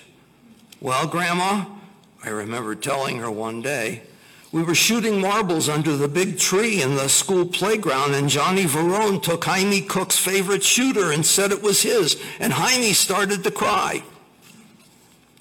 Es pecado, hijo mío. It's a sin, she would say. It's a sin to cheat in a game or in life.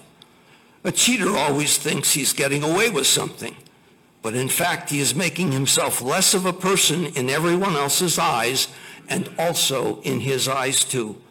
Besides, if he has to cheat or steal to get what he wants, he will never become a res- responsible or a strong person. What kind of life is that to be incapable of succeeding on your own? Nuestro Señor es grande.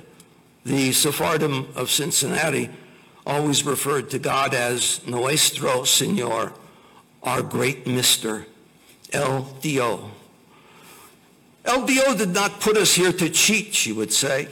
We're here to do what is right and good to the best of our ability.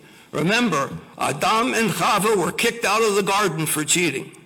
So what Johnny did could not find favor in the ojos, in the eyes that are always aware of our heart and of our deeds. Somehow, Grandma always seemed to be able to tie a moral to a biblical story or vice versa. And for her, good deeds were divinely blessed and bad acts were pecado, sins. Karl Menninger, who, along with his father Charles, founded the famous Menninger Psychiatric Clinic in Topeka, wrote a book back in the 70s entitled Whatever Happened to Sin, in which he maintained that when we lost our inclination to call bad acts sins, we lost our moral compass. My grandmother would have had much to discuss with Dr. Menninger. So I was thinking of what I wanted to be when I grew up as I began to write this sermon. And Grandma's Torah nudged me as I noshed nonchalantly, not on a biscocho, but on one of the oatmeal cookies that Ricky had just taken from the oven. This Shabbat is the fourth and the last in the month of November.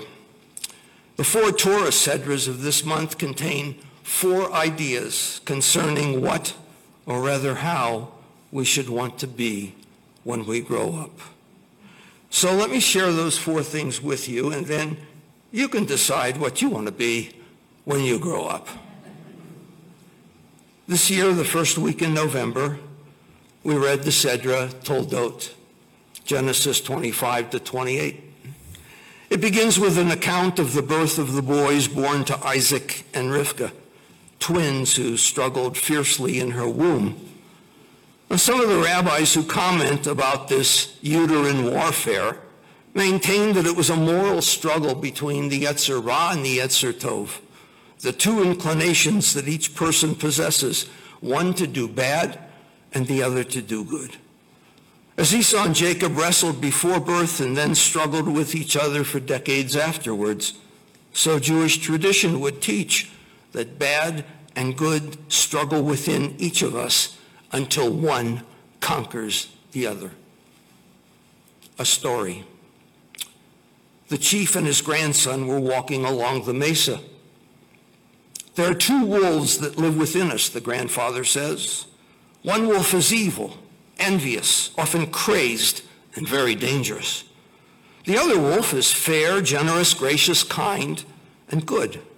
And they growl at one another and test their strength within us against one another each and every day. That seems terrible, grandfather, the youngster said. How do we know which one will control us? That, my son, is easy to answer, the grandfather replied. The one you feed. In a Mishnah, Ben Azai said it very simply. Mitzvah goreret, mitzvah avera goreret avera. Good acts beget good habits. Bad deeds beget wickedness. The lesson, we become what we practice to become. The moral, do good for good's sake, because it will make you good. The Sedra on the second Shabbat of this month is called Vayetze, Genesis 28 to 32. This was my Torah portion some 72 years ago.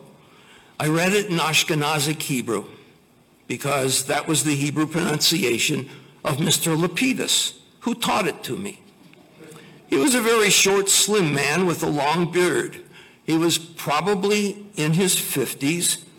I thought him to be old enough to have arrived with the pilgrims. The bar mitzvah ceremony was held in the minuscule chapel of the Vista Del Mar Orphanage in Los Angeles. That was the Friday night rental of our new congregation in Culver City. There were eight rows in the chapel.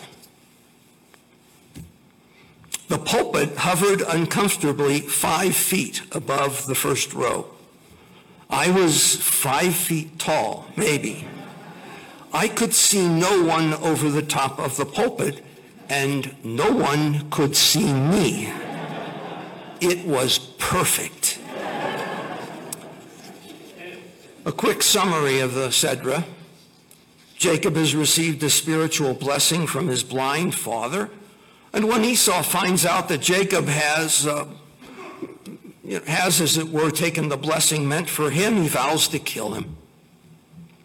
The Sedra then begins with Jacob on the run from his brother. And it ends four chapters later with Jacob running from his father-in-law. It begins with a stone that Jacob places under his head as a pillow while he dreams of a ladder reaching into heaven. And it ends with a pile of stones that Jacob builds as a sign of a pact with Laban that they will not cross beyond this stone mound in Hebrew, this Gal Aid, in English, this Gilead, this Golan Heights, to harm one another. So at the beginning, Jacob flees to his mother's brother, to the land of his uncle Laban, where at the well he meets cousin Rachel and wants to marry her. Seven years of labor he gives his uncle, but Laban then tricks the one who tricked his father and substitutes the eldest daughter, Leah, on the wedding night. And shortly thereafter, we find that Jacob has married both of the sisters, Leah and Rachel, and he's also married the handmaidens, Bilhah and Zilpah. And Leah bears six sons and a daughter, Dinah. And the handmaids bear two sons each. And Rachel finally gives birth to Joseph and is pregnant with Benjamin. Jacob succeeds beyond Laban's wildest dreams. The flocks and herds increase beyond reason. But after 20 years, Jacob wants out, and he makes a deal for his share of the animals. Everything seems set, yet knowing his uncle for the rogue he is, Jacob waits an opportunity, folds his tents, takes his flocks and his burgeoning family, and is once again on the run. Laban is furious. He did not get to say goodbye to his daughters, and besides, the family idol is missing. He runs after Jacob and catches up after three days. The Sedra is all about the dynamics of duplicity. Jacob tricks his brother Esau. Rivka tricks husband Isaac. Laban tricks nephew Jacob. And so does wife Leah. The Midrash is especially poignant on this account. Jacob is angry. He's angry with Laban, of course. I worked for you for seven years, and after that, you deceive me by giving me Leah instead of Rachel? To which Laban replies coolly, In this place we marry off the eldest before the youngest. To that Jacob has no argument. So he turns on Leah. He blames her for being complicit in tricking him. On our wedding night, when I called you Rachel, you said, Here I am. How could you pretend to be who you weren't? To which she responds, You should talk. When your blind father called you Esau, why did you respond, Here I am, pretending to be who you aren't? A story. A friend met the elderly, greatly revered Rabbi Zusia walking by the way. They stopped to chat. Talk of family turned to health and then to deeper matters. The friend, in all seriousness, finally asked, Reb Zusia, when your time comes to stand before the Holy One of Blessing, are you not afraid that God will ask, Why were you not as great as Moses? To which Zusia replies, No, my friend. What concerns me is that God will ask, Why were you not the best, the most Zusia you could be? The lesson we should try to be our best, most authentic self regardless of conditions or circumstances. Pretense will lead to pretense. Life is complex enough. Why make it more so? Don't do what you're not adept at doing. Don't pretend to be who you are not. In Hamlet, Shakespeare put these words in the mouth of Polonius. This above all, to thine own self be true and it must follow as night the day, thou canst not then be false to anyone. Sedra 3 is called Vayishlach, chapters 32 to 36 of Genesis. Jacob and his family have left Laban and succeeded or proceeded back to the land of Jacob's birth. He hears that Esau is on his way to meet him with 400 riders, and Jacob is greatly afraid. And that night he leaves his family and crosses over the river Yabok, and there he wrestles with someone or something. He's wounded in the thigh, but is also blessed. His name is changed to Israel, meaning one who wrestles with God and man and prevails. He devises a plan. He sends 550 animals in manageable groups led by his men as gifts to his twin brother. He divides his camp, putting the handmaidens and their children in front, Leah and hers in the middle, and Rachel and Joseph in the rear. And as he prays, Esau arrives and runs to meet him. They embrace and kiss. But Torah puts dots above the letters on the word kiss, as if to say, it was the kiss of appeasement. Esau is surprised and impressed with the size of Jacob's entourage and professes to not want or need all the animals, but Jacob insists and then tells Esau to go back to his land, and Jacob will travel slowly along.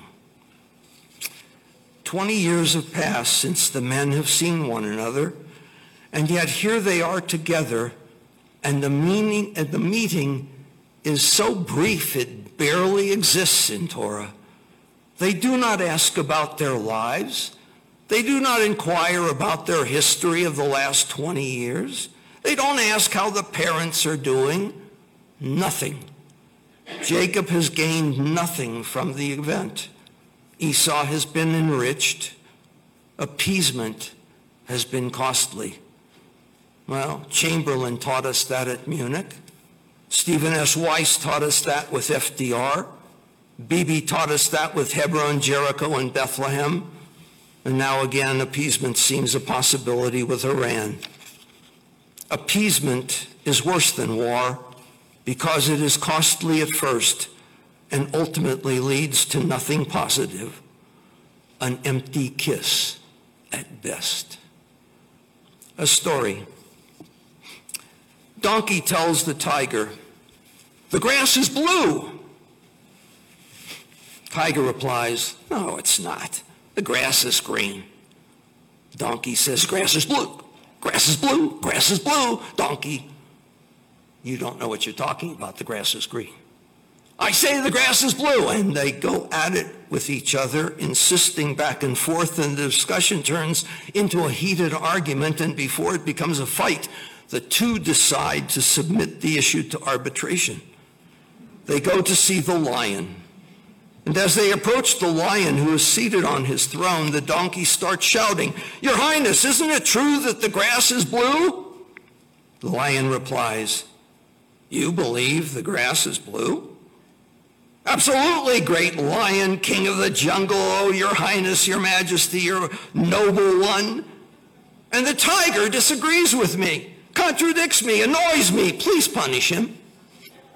The king then declares, the tiger will be punished with three days of silence. The donkey jumps with joy and goes on his way, content and repeating, the grass is blue, the grass is blue, the grass is blue. See, it's as I said, the grass is blue. The tiger, befuddled, asks the lion, Your Majesty, why have you punish me? After all, the grass is not blue, it's green.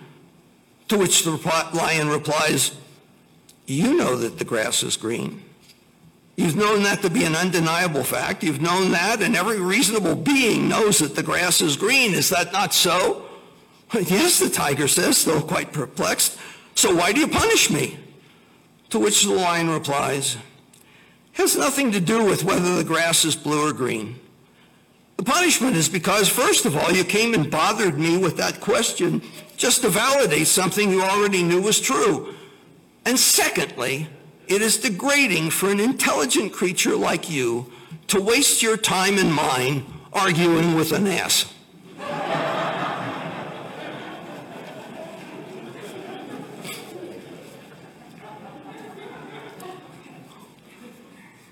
The biggest waste of time is arguing with the fool and fanatic who doesn't care about truth or reality, but only the victory of his beliefs and illusions. Never waste time on discussions that make no sense. There are people who, for all the evidence presented to them, do not have the ability or desire to understand. Others, blinded by ego, hatred, or resentment, only want one thing, and that is to be right, even when they aren't. The lesson Jacob bought a cold peace with his brother. Then he knew enough not to accept Esau's invitation to live nearby. You can't appease those who are set on a course, no matter how foolish or harmful it may be. Don't allow your sense of compassion to let others whose thoughts and values you don't share send you down social, cultural, political, mental, or religious paths you see as blind alleys. The Torah says it simply and clearly in one verse Lo telech acharei rabim leraot. Do not follow others to do evil or to act foolishly.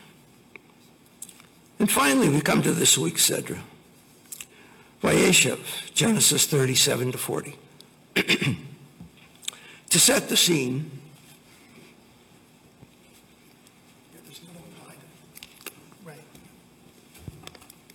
Ah, that was it. Okay. To set the scene, to set the scene, it is of note the three people died in last week's Sedra. Deborah, the nursemaid, the nursemaid midwife of Rachel, and she is buried under a pine tree that weeps. That, of course, sets the stage for the tragic death of Rachel while giving birth to Benjamin. And she is buried in Ephrat, which is in Bethlehem. And lastly, Isaac, who is blind, had blessed his twin sons at least 20 years earlier. He dies being 180 and is buried in the cave of his ancestors, Machpelah, in Hebron. The patriarchs and matriarchs now take a back stage as the next generation takes center stage. Joseph is 17. He will dominate 13 of the last 14 chapters of Genesis. It could be argued that the Joseph story is the greatest short story ever written. It is interwoven throughout with love and hate, boasting and envy, dreams and more dreams, betrayal and redemption, pathos and humor, and irony abounds. There are recurring symbols that move the story along. Joseph goes from one coat to another, from one pit to another, from one place to another. There are silver coins and a silver cup, sacks with money and sacks with food, and specific food items that all play a symbolic role, as do caravans and wagons and famine and feasts, along with hidden identity and revealed identity, and all of it written by the hand of a master storyteller who would today be up for a PEN Malamud Award or an O. Henry Award for excellence in short story writing. Joseph's life is a roller coaster ride. From the moment daddy gives him a special striped coat, thrown by his brothers into a pit, he's sold to a caravan, taken to Egypt, made chief of a household, thrown into another pit, a prison, falsely accused by another's lie, and then brought out of prison to interpret dreams, made vizier to Pharaoh.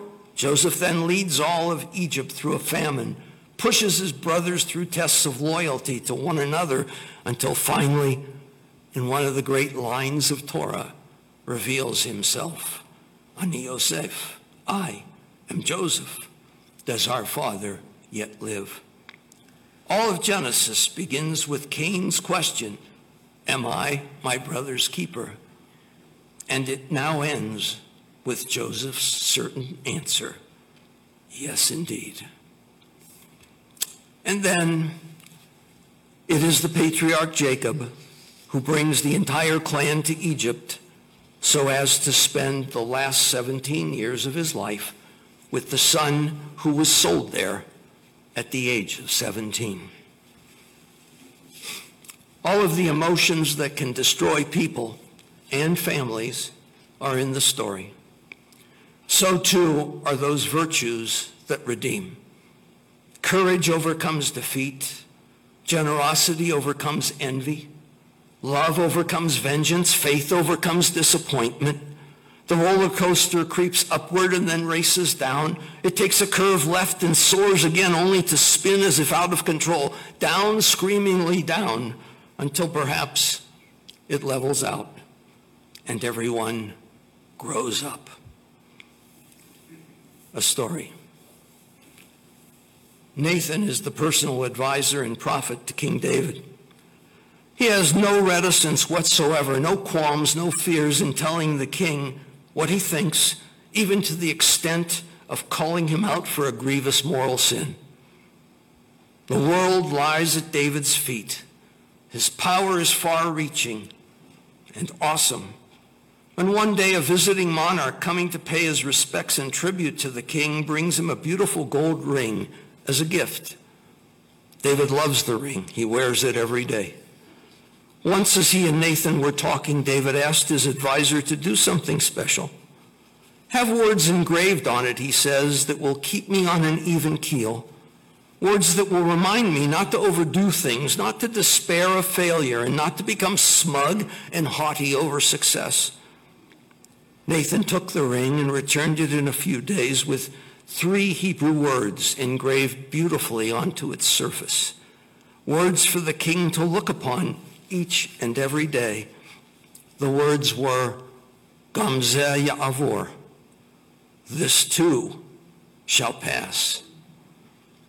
Whether sad or happy, this too shall pass. Whether pleased or disappointed, Gamzeh Ya'avor. Whether sick or well, young or old, yes, this too shall pass. The lesson, tempus fugit. Time flies, and as Ricky likes to say, like a roll of toilet, like a roll of paper towels. the closer to the end, the faster it goes.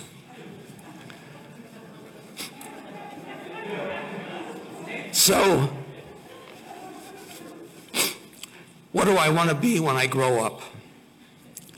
What might we all want our children and our grandchildren, and for some our great grandchildren, to be when they grow up? My answer? I want to be a person who has always tried to do good and never knowingly bad. Someone who has tried to be the most authentic person I can be, never fooling myself into thinking I'm something or someone else. Someone who can discern fact from fiction and can decidedly walk away from potential battles with those who simply will not discuss disagreements nor accept facts. There's always help for those who are limited, but there is no cure for stubborn stupidity. And finally, on this day, the 35th anniversary of the death of our dear daughter and sister Robin, the words on David's ring were never more poignant. This too shall pass. All of life is a roller coaster. To survive the ride, no matter one's age, one needs the balance of perspective that no matter the condition or the circumstance, Gamzeh Ya'avor, this too shall pass. In retrospect, I could have answered Mrs. Overstreet's essay, What do I want to be when I grow up? with just one word. I knew how to spell it and I could write it very well at age eight. And that word is good. What a much more pleasant place this would be if everyone could and would choose to write just that essay. May we all be blessed in such a way as to live each day, regardless of where our yard marker finds us, on our own personal field of life with values that ennoble and perspective that keeps us on a true, a good, and steady course. Amen.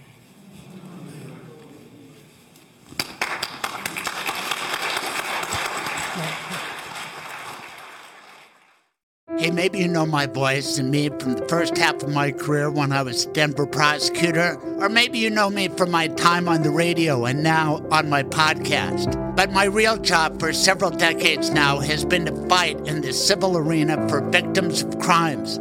I've been fighting for Colorado crime victims for the last four decades. If your life has been damaged through the misconduct of others, there's a great new Colorado law, and it's for you. It allows victims, as far back as January 1, 1960, to hold accountable the perpetrators and the organizations that allowed it to happen. If you were sexually assaulted, now is the time to come forward. Let's expose the truth. Let's get you some justice. Let me be your voice. For a confidential consultation, call me anytime you are ready at 303 861 2800. Ask for Craig, Craig Silverman, a voice for victims.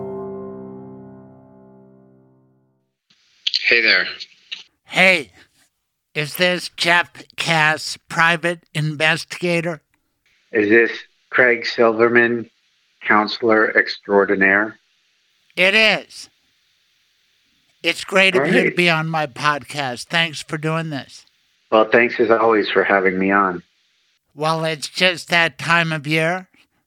First of all, it's Passover. Happy Passover. Do you recall when you came to the Singing Silverman Seder? Not only do I recall it, but my daughter recalls it when I told her I was doing your podcast. She was there too. Yes. And I hope it's a blessed memory. Yes, sure. Good. Good. You got to teach this stuff to your children. You know that, don't you? Yeah. Yep. How's that going, Dad? Uh, I think pretty good. She got into DSA, Denver School of the Arts, which is very hard to get into for middle school. Now you're bragging, and you're doing it on my podcast, which is more than appropriate. Really, podcasts are all about bragging, and I want to brag on my friendship with you because I think, first of all, don't you have some ability to act, right? I bet you were in school plays, stuff like that, right? No, no, I, I was not actually. It was more journalism. Don't you think you could play a role if you had to for money? Because you look just like the most famous guy in the world. Uh, Volodymyr Zelensky? Yes. I'm not the first one to tell you that, right? Do you look Somebody good? In, do you look good in a green T-shirt? You know, I haven't modeled one recently, but maybe I should do that. Anyway, it's a handsome, it's a great reference. Zelensky is a Jewish role model. It's hard for, you know, us normal Jewish guys to live up to him, let alone look like him the way you do. Way to go. So I hope you tell your daughter I said that, and I, I hope she'll be proud. Okay, yeah, I will. Do you have anything before we launch on Columbine? Because we have to, because this is the anniversary. It comes around every year. We shan't forget this event that really rocked the world. I looked it up back in 1999. Passover was early that year. It had concluded. Was it involved in your book? You wrote the book on Columbine.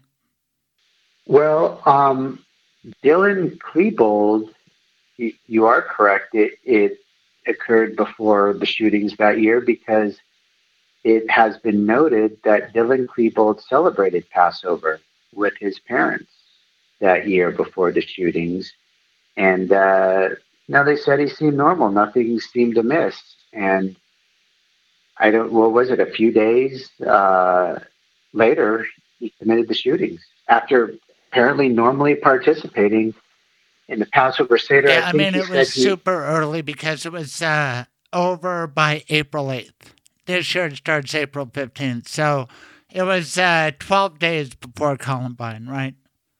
Yeah. That That's the end of it. So, But the first Seder would have been at the end of March. So quite a while ahead.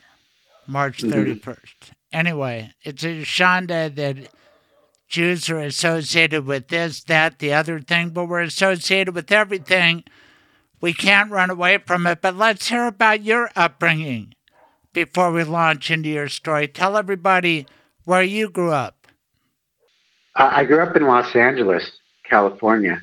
And that's, uh, you know, where I went to high school and just I hope, you know, What part of LA? It's a pretty big place. West Los Angeles. I've heard of that. So, yeah, you know, Westwood. Um, UCLA univers- area. I went, that's, yeah, I went to University High School, which is pretty close to UCLA. Uh, I always remember actually the, the veteran, they have a big veterans hospital by my high school.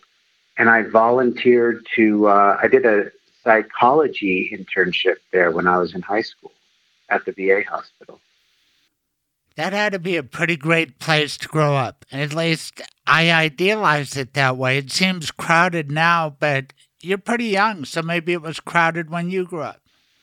I mean, it, it was crowded as heck, you know. Um, but you know, I I have, especially in light of Columbine and you know, writing about Columbine and researching what makes school shooters tick.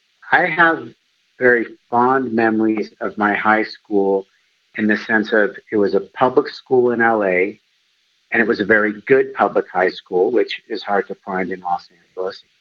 But it was very racially and economically diverse, which I think is such a great and unusual thing. Um, and that lack of diversity, really economically and racially, I think is a contributor to school shooting. At Columbine, you think that there was uh, articulate that more. You're saying it wouldn't have happened at your high school because it was diverse, but Columbine was different. Yeah, yeah, you're right. Uh, yeah, it is what I'm saying. Um, because I feel that when you are an outcast, and I, it's not just Columbine, it's many school shootings in, in my research, but um, I think when you are an outcast, such as the Columbine killers were, um, you there, there's not a lot of places for you to go to form a circle of friends or to find, you know, meaning, find a good clique to be in, to find acceptance. And I, I also would say, actually, in Los Angeles, even if you were to go to a very sort of narrow school where there's not a lot of diversity, um, when you go to school and live in a city like LA, you can find a group of friends outside of school, right? There's all sorts of different places to go and hang out where you can find some friendship and meaning. And that's hard in the suburbs and, and hard at a place like Columbine High School. And I don't, I don't mean to criticize the school necessarily. That's just the way it is. Um, but, uh, you know, I do think it's a contributor. What I like about your book and the position you've taken about Columbine since it happened, and you were a Rocky Mountain News reporter, one of the first people on the scene, and you dug into it and you came out with some conclusions, just like you're spouting off now, that uh, these killers are usually out for revenge, that a lot of misportrayals of Dylan being bullied are out there and then you get pissed off, and I'm putting words in your mouth, and and then I'm gonna let you talk. You can take them out of your mouth, but it pisses you off that some other reporters seem to have an agenda and created a false narrative that dominates to this day about a very important topic and one of the most consequential crimes in American history. Did I get it right? You are absolutely right. Although I would like to make one correction. Um, I do feel Dylan was bullied, and I feel Eric was too. Um, and and not only in the traditional sense of, you know, there's stories of like ketchup being thrown at them, paper clips being like shot at them with rubber bands, but in the sense of uh, they were like put down you know, in a general sense. Like people didn't want to hang out with them; they were excluded. Um, that would be a very broad definition of the term bullying, but I feel they were, you know, excluded, not necessarily in a physical sense, but just like psychologically, you know, from, from the mainstream. People didn't want to hang out with them. People looked down upon them, and they knew that, or, or, or they felt it, right? It, even if you can say, hey, you know, people really didn't hate them that much. I, I didn't know why they were so angry. They felt that was the case. That was their reality, is that they were on the bottom rung of the social ladder. It's fascinating because your interview runs side by side with Ray Zwerin, a brilliant rabbi who talked about all wars are born of bigotry and greed. And this was like a war, what Klebold and Harris did at Columbine. And I'm trying to think were they bigoted? Were they greedy? Or were they just mentally ill? And uh, as I think about Putin's war, all of that, what do you think about all of that? Were, weren't they kind of bigoted? Didn't they consider themselves superior? And didn't they time this out on Hitler's birthday? And didn't they, weren't they down with the Nazis to the utter shame of Dylan Klebold, his ancestry, Harris too? Do I have all this right? Let, let me let me add some nuances there. So um, Eric did talk about admiring the Nazis. Um, you know, sort of um, in a perverted sense. You know, sort of in like Heil Hitler. You know, those Nazis were really great, but also in a, a, a more sort of secretive sense or hidden sense because he would. I think there's a school essay he wrote about the Nazis and sort of tried to make it newspaperish and neutral, like, hey, the, these were the Nazis. They weren't great, but this is what they did. But I think the reason he did that essay, for example, is, you know, underneath that, he had a real admiration for them. Um, I don't recall that Dylan, you know, praised the Nazis in any of his writings or anything. And there's actually um, in the uh, basement tapes, there's a scene. I've not seen them, but you know, I've I've read. They they sealed them after showing them mm-hmm. for a mm-hmm. bit, but um, I've read that in the basement tapes, or actually around Passover, um, you know, Dylan said something about going to Passover or being Jewish, and so this is you know right before the shootings, and there's this recognition from Eric, like, wait, you're Jewish? like it, which is just bizarre on so many levels. Like here's his best friend he's about to commit mass murder with. And like he hadn't realized he was jewish you know or, or part jewish um, so i don't think the nazi worship came from dylan. Um, it was more eric. But uh, yeah there, there was a sense of superiority and and that feeds into the whole imbalance of them being at the bottom rung of the social ladder because when you feel you're smarter than other people, yet your recognition um, is so low, people look down upon you so much. There's like a bigger gap there between the way you see yourself and the way people treat you, which fuels their anger. And it was revenge. I think if I could boil it down to one word, it would be revenge. Right. And sometimes, as a former prosecutor of murderers galore, I said a surprising percentage of people who kill other people are angry about something at the time. You know, that's what motivates most murders extreme anger. Revenge is a, a different sort of concept, but anger is part of it. Um, just uh, it's surreal that so much time has passed. Let's connect the dots. You were moving along on what was a fine career as a reporter until that industry went sideways. You've been on your feet as a great private investigator for way over a decade now. So um, give a shout out for your current company and put it in your own words uh, your career as a journalist before the rug got pulled out from everybody. Yeah, yeah. I mean, I, I, well, you know, I could say I saw it coming, but really, I experienced it. The Rocky Mountain News, which, um, you know, it was the oldest continuous business, not only in the state of Colorado, but before Colorado was a state, when it was a territory. It survived the Great Depression, two world wars, and uh, but it couldn't survive, you know, the 2008 recession and the aftermath. So, um, yeah, I mean, I, I didn't need to like see the writing on the wall. I lived it that the journalism industry was having trouble.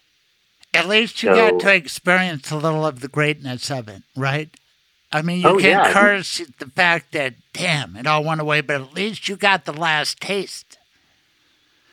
Yeah, yeah, that that's one way to look at it. And no, I have no regrets. Yeah, I'm very happy I got to uh, do all that and, you know, cover stories like Columbine.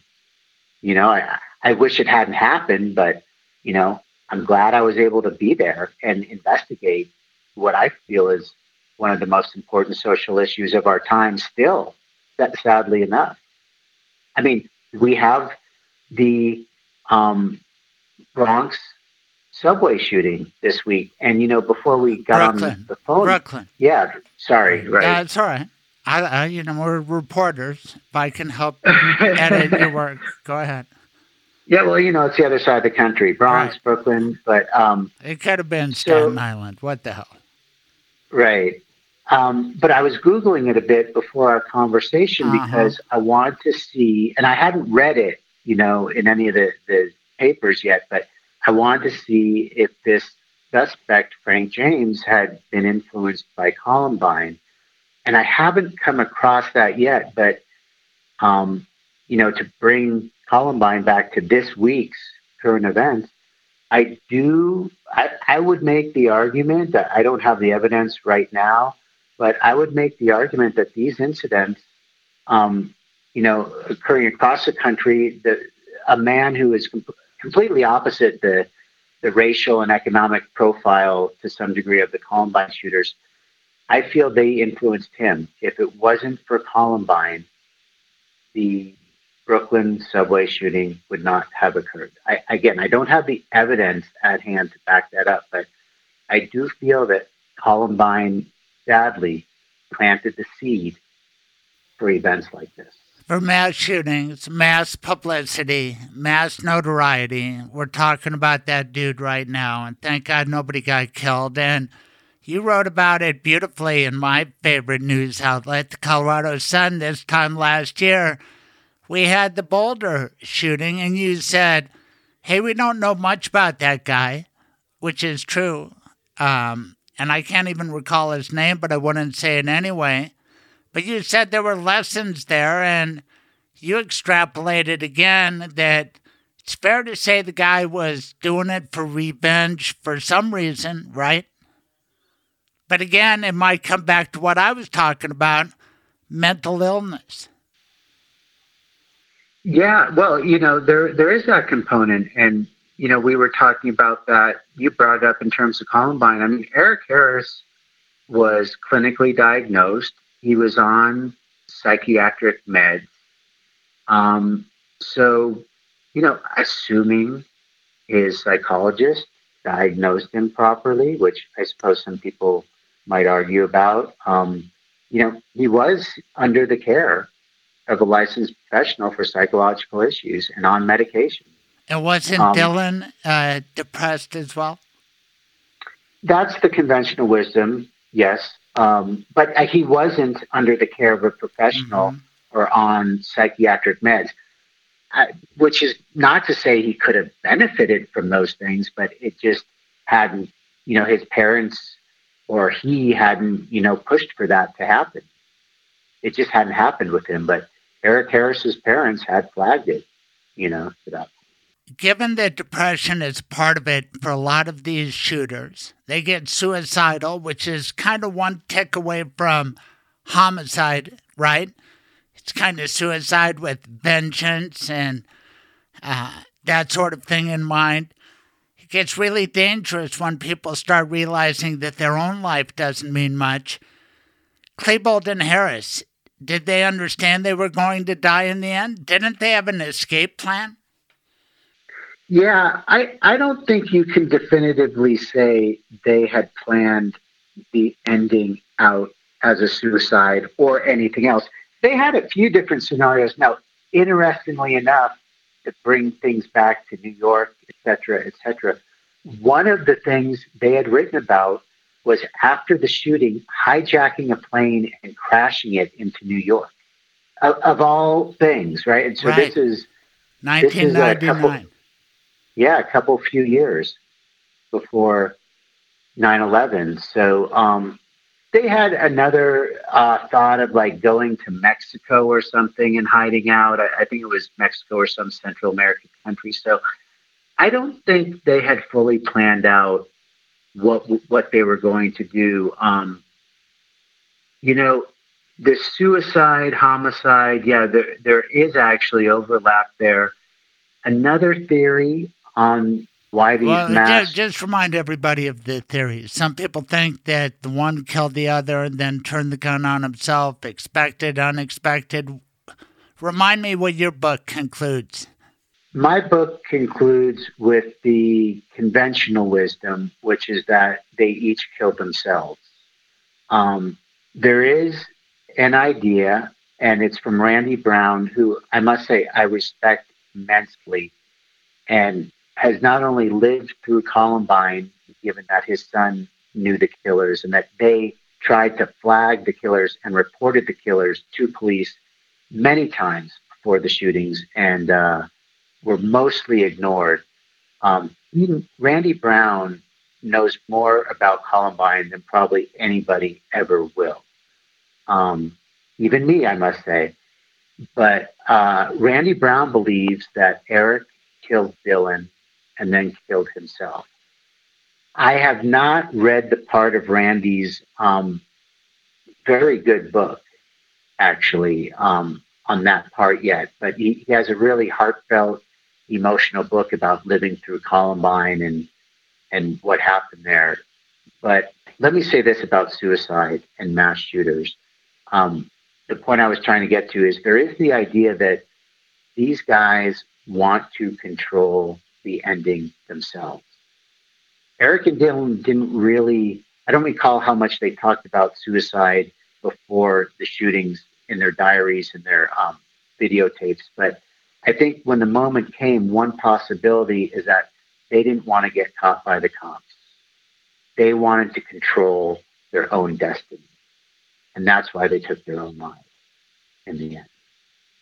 If they would have been taken alive, one was 18, one was 17, one was eligible for the death penalty, one would not have been. What a situation that would have been. And it all would have fallen in the lap of Dave Thomas, who is DA in Jeffco, who had worked with me in the Denver DA's office back in the day. I knew Dave, I know Dave. And then you had uh, Sheriff John Stone.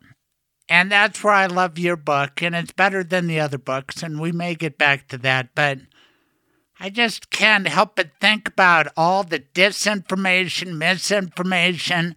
These are words we hear all the time, but back then it was pretty startling to be getting this from the government. Tell everybody about that. Well, if you're talking about how they denied getting tips about Eric and Dylan before the shootings, um, you know, and they had gotten to the point where they drew up a draft affidavit for a search warrant for Eric Harris's home before the shootings. And one of the detectives, I think he was a detective or officer, he canvassed the neighborhood and was asking neighbors about Eric. Um, they never brought that draft to a judge to formalize it into a real, a regular search warrant, an official search warrant. But um, you know that all came out, but they denied it for years. Right, because when this happened, everybody's saying, "Well, who is Eric Harris? Who is Dylan Klebold?" And uh, the answers were within the files of the DA's office and the sheriff's department. But they acted like, well, we don't, we didn't know. Who are they? And it took a long time for that to come out. Am I right? Yeah, you are. And, you know, let me add too, mention Randy Brown again. Randy, most of those complaints came from Randy Brown. And you remember what the sheriffs did is they accused his they, number one, they said the Browns were not telling the truth, and they accused his son of knowing about the plot, and you know, and not possibly, you know, essentially participating or being a, being an accomplice in the the shootings. And these were the people who had been trying to warn police about the killers, and instead they got the tables turned on them we assume because the police didn't want to acknowledge that they hadn't fully investigated the killers, despite the numerous tips they had before the shooting. I'm kind of into podcasts, and I heard one called The Daily Stoic, and it says instead of obsessing about oh, I don't know, Donald Trump. Go back and read about Richard Nixon or whatever. So I, I'm thinking that instead of obsessing about the latest shooting, I think it would be good for me to go back and reread your book. What year did you publish that? 2009. So it came out right before the 10 year anniversary of the shooting. And I would agree with you. I think that's a great idea because I think the book's theories about what makes school shooters and mass shooters tick still holds. And I think it will also cut through a lot of the misinformation, like you said, that is out still out there. Well, that's what bothers me because there were certain narratives that got firmly established, and the early point of view is the one that sometimes gets a megaphone and you can't break through. And you are working diligently on a book, and a guy named Dave Cullen. I've never met the guy, really haven't thought about him much, but he wrote a book called Columbine, and it was sort of like your book, except the facts were different. And I don't know. Right. It, what happened there? I think he misread. Well, he actually came out later, from what I understand, in one of his subsequent editions, and said he he, he made a mistake. He misread the the narratives. I, one of them is, uh, for example, you know, we've been talking about how low on the the rung of the social ladder the kids were so Cullen's book talks about what how popular Eric was and how many girlfriends he had. And it was based on one single police report from somebody who it, it, it seems clear to everyone except Dave Cullen, somebody who faked a relation, who told police after the shootings she had had a, a, sexual relationship, a romantic relationship with Eric. She was an older woman. He met her at the mall. Um, the report appeared to clearly be fake. Like the police asked her, well, what, you know, uh, did anybody else see you together, sort of thing? No. Did he have any tattoos on his body? I don't know. Uh, you know, these sorts of things that like made clear she had never really met him. Yet, you know, so they put her interview in the police files like, okay, we interviewed this woman. It clearly appears to be a fake uh, account of what happened, but Cullen took it for real and ran with it. And it's just uh, it's a it's a horrible thing. And that's the kind yeah. of uh, salacious fact that gets magnified.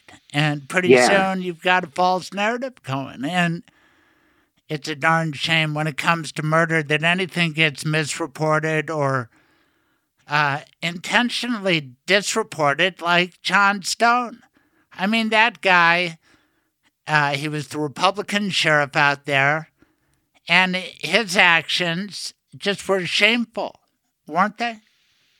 Well, he was part of the cover-up, or you know, or you know, there's there's some evidence too. He he actually wasn't part of the cover-up. Other people in the department covered it up, but they didn't even let him in on it.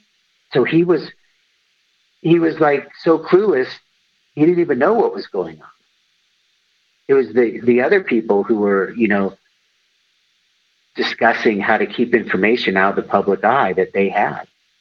I'm so old that I was already kind of doing a lot of national television thanks to JonBenét, that investigation. You and I probably interacted over that or all the stuff that was going on in Colorado. But the bottom line is, I was at DPD HQ when Columbine happened, and a lot of the cops there got the alert.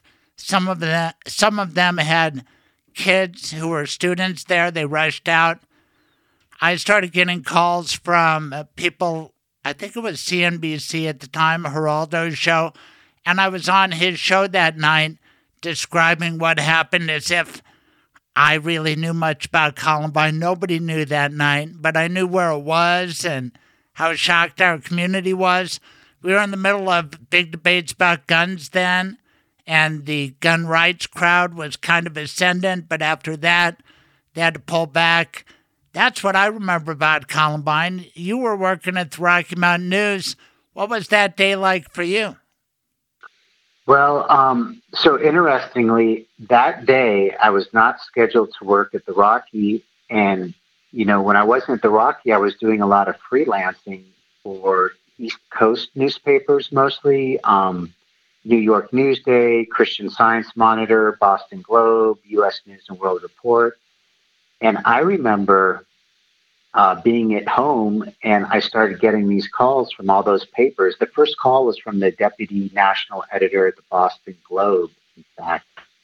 And he said, Yeah, I think a kid got shot in the leg at a Columbine High School. You know, nobody knew, like you said, nobody knew what Columbine was. But, Mm-hmm. You know, at a Columbine High School, you know, we don't need you to go there now, um, but you might, we might want you to go there, you know, and check it out. But okay. So I flipped on the local news and it was like, boom, like wall to wall coverage. Like I could tell it was huge. So I, I think I called him back and I said, I'm going. You know, this is big. And in the course of like figuring out where the heck Columbine High School was, because I was in Denver. Um, And you're from I got LA. Right. I mean, I, I'd been in Denver for a little, for a few months, but actually not that long. But, um, you know, I was getting calls from all the other publications I work for, and they're like, "Can you cover this? Can you cover this?" And I just said, "Yeah, yeah, yeah." I just said yes to everybody, and I headed so out up, there. Up you go, yeah. And I think um, I had my byline was on the front pages of both the Boston Globe and New York Newsday the following days after Columbine. What was your lead? Like, uh, I, you know, I think it was a very straightforward lead at that point. That you know, um, I think they had corrected that it was 15 dead and not the initial 25 they thought by the day of the next page. So it was probably a you know very straightforward lead of you know um, 15 were killed. Uh, I, I believe we have the killers' names by that point. Um, but you know it would take years to sort out the sort of other basic questions that we were talking about before. What did police know, and when did they know it? You know, could they have done anything to stop these kids for the shooting? Um, you know, what were their family lives like? What were their, you know, stuff started coming out even those first days that they were sort of outcast. So um, we had that, but you know, the, the full picture would take years. I mean, that that's why I stayed on my book for ten years because it took that long. Right, and a lot of litigation had to play out. And here's a little thought about aspect of Columbine. Unless you are Jeff Kass, a little bit of Black Lives Matter was involved, and it wasn't all just white people. Tell everybody about that. It was a big part of your book. Right. Well, one of the few black students at the school was Isaiah Shoels, and he happened to be in the library that day, which is where most of the kids who were killed were killed, and uh, including Isaiah.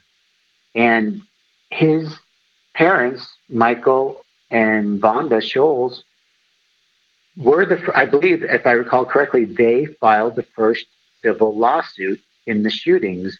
And I believe it was against the sheriff's department. The, the other big civil lawsuits were against the killer's parents. Um, and maybe against the sheriff's department and the school district. And, you know, they were black. And they were the first to file the lawsuits, or one of the first, but they were followed by many other parents of both, you know, kids who were killed and kids who were injured. But the Shoels felt that they were labeled as the most opportunistic because of their lawsuits. And, you know, they were labeled as money grubbing and this and that. And they feel that's because they were black. And um, they left the state.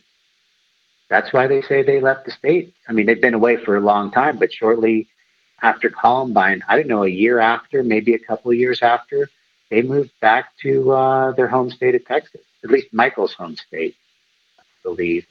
Um, you know, they, they felt they were pushed out by racism. And they had And- that, and- yeah, they had that. Did they feel like Klebold and Harris were racist for shooting their son? They do. Um, I think I might disagree with that. Well, it, I I think you know, um, Isaiah, not I think, Isaiah was called the N word before he was killed. Um, By who? It, that's a good question. I don't believe, One of I the don't killers. recall. Yeah, And, and that was Uh, recounted by one of the survivors? correct. Okay. Correct. Um, you know, I think they did target him once they came across him in the library, but I, I don't know that they were out to get him from the beginning. Michaels has talked about, you know, um, you know that they always wanted to get Isaiah. I think they had plans to get him, but from what I recall, it's it's more, you know, they, they did target him probably once they came across him in the library because he was black. Um, you know, I don't know that they would have searched for him otherwise if they hadn't come across him. In the Yeah, damn those guys. They acted like, uh, you know, who shall live, who shall die. Just horrible, the power that they assumed and the big weaponry they had set a hallmark. And uh, I, I encourage everybody to get your book. How do, how do people get it? You can get it on Amazon. Um, you know, Columbine, a true crime story. It's available there. And it's a, it's a wonderful book. You went to so much effort to write it. In retrospect, was it worth it? Yeah, it, it, it was. I, I feel it's um, one of the greatest accomplishments of my life, actually.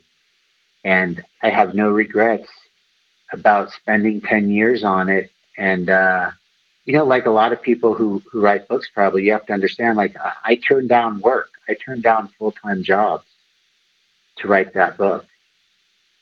Um, so I, I really sacrificed a lot to dedicate my time to that. And now you're a father.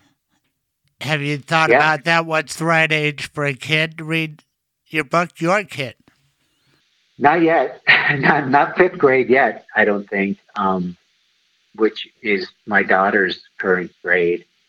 Um, it's I, I can't say right now. May, maybe seventh grade. Maybe. Mm-hmm. So she she's eleven. I, I don't see I don't see it right now. I think it's too young. Just being a parent, that's kind of different. You can now envision your daughter at high school, you know, maybe with a bunch of artists. Can you let your mind go there? I remember I would talk about JonBenét this or even during Columbine, but I, I guess during Columbine I just had Ben and I was a new father. But it kind of changes your perspective, right? It's yeah. I mean, it, it can happen to you, right? I mean, really, with with the way mass shootings are these days, it can happen to all of us. But um, it's ingrained, and you know, since she's been in at least elementary school, I don't know if they did it in like um, daycare before she went to kindergarten, but you know, school safety drills are part of life now, and it you know, it's not a fire drill anymore. It's you know whether or not they say the word school shooting, um, it's a safety drill. Now, I mean, they prepare for a school shooting, and that's just the way it is.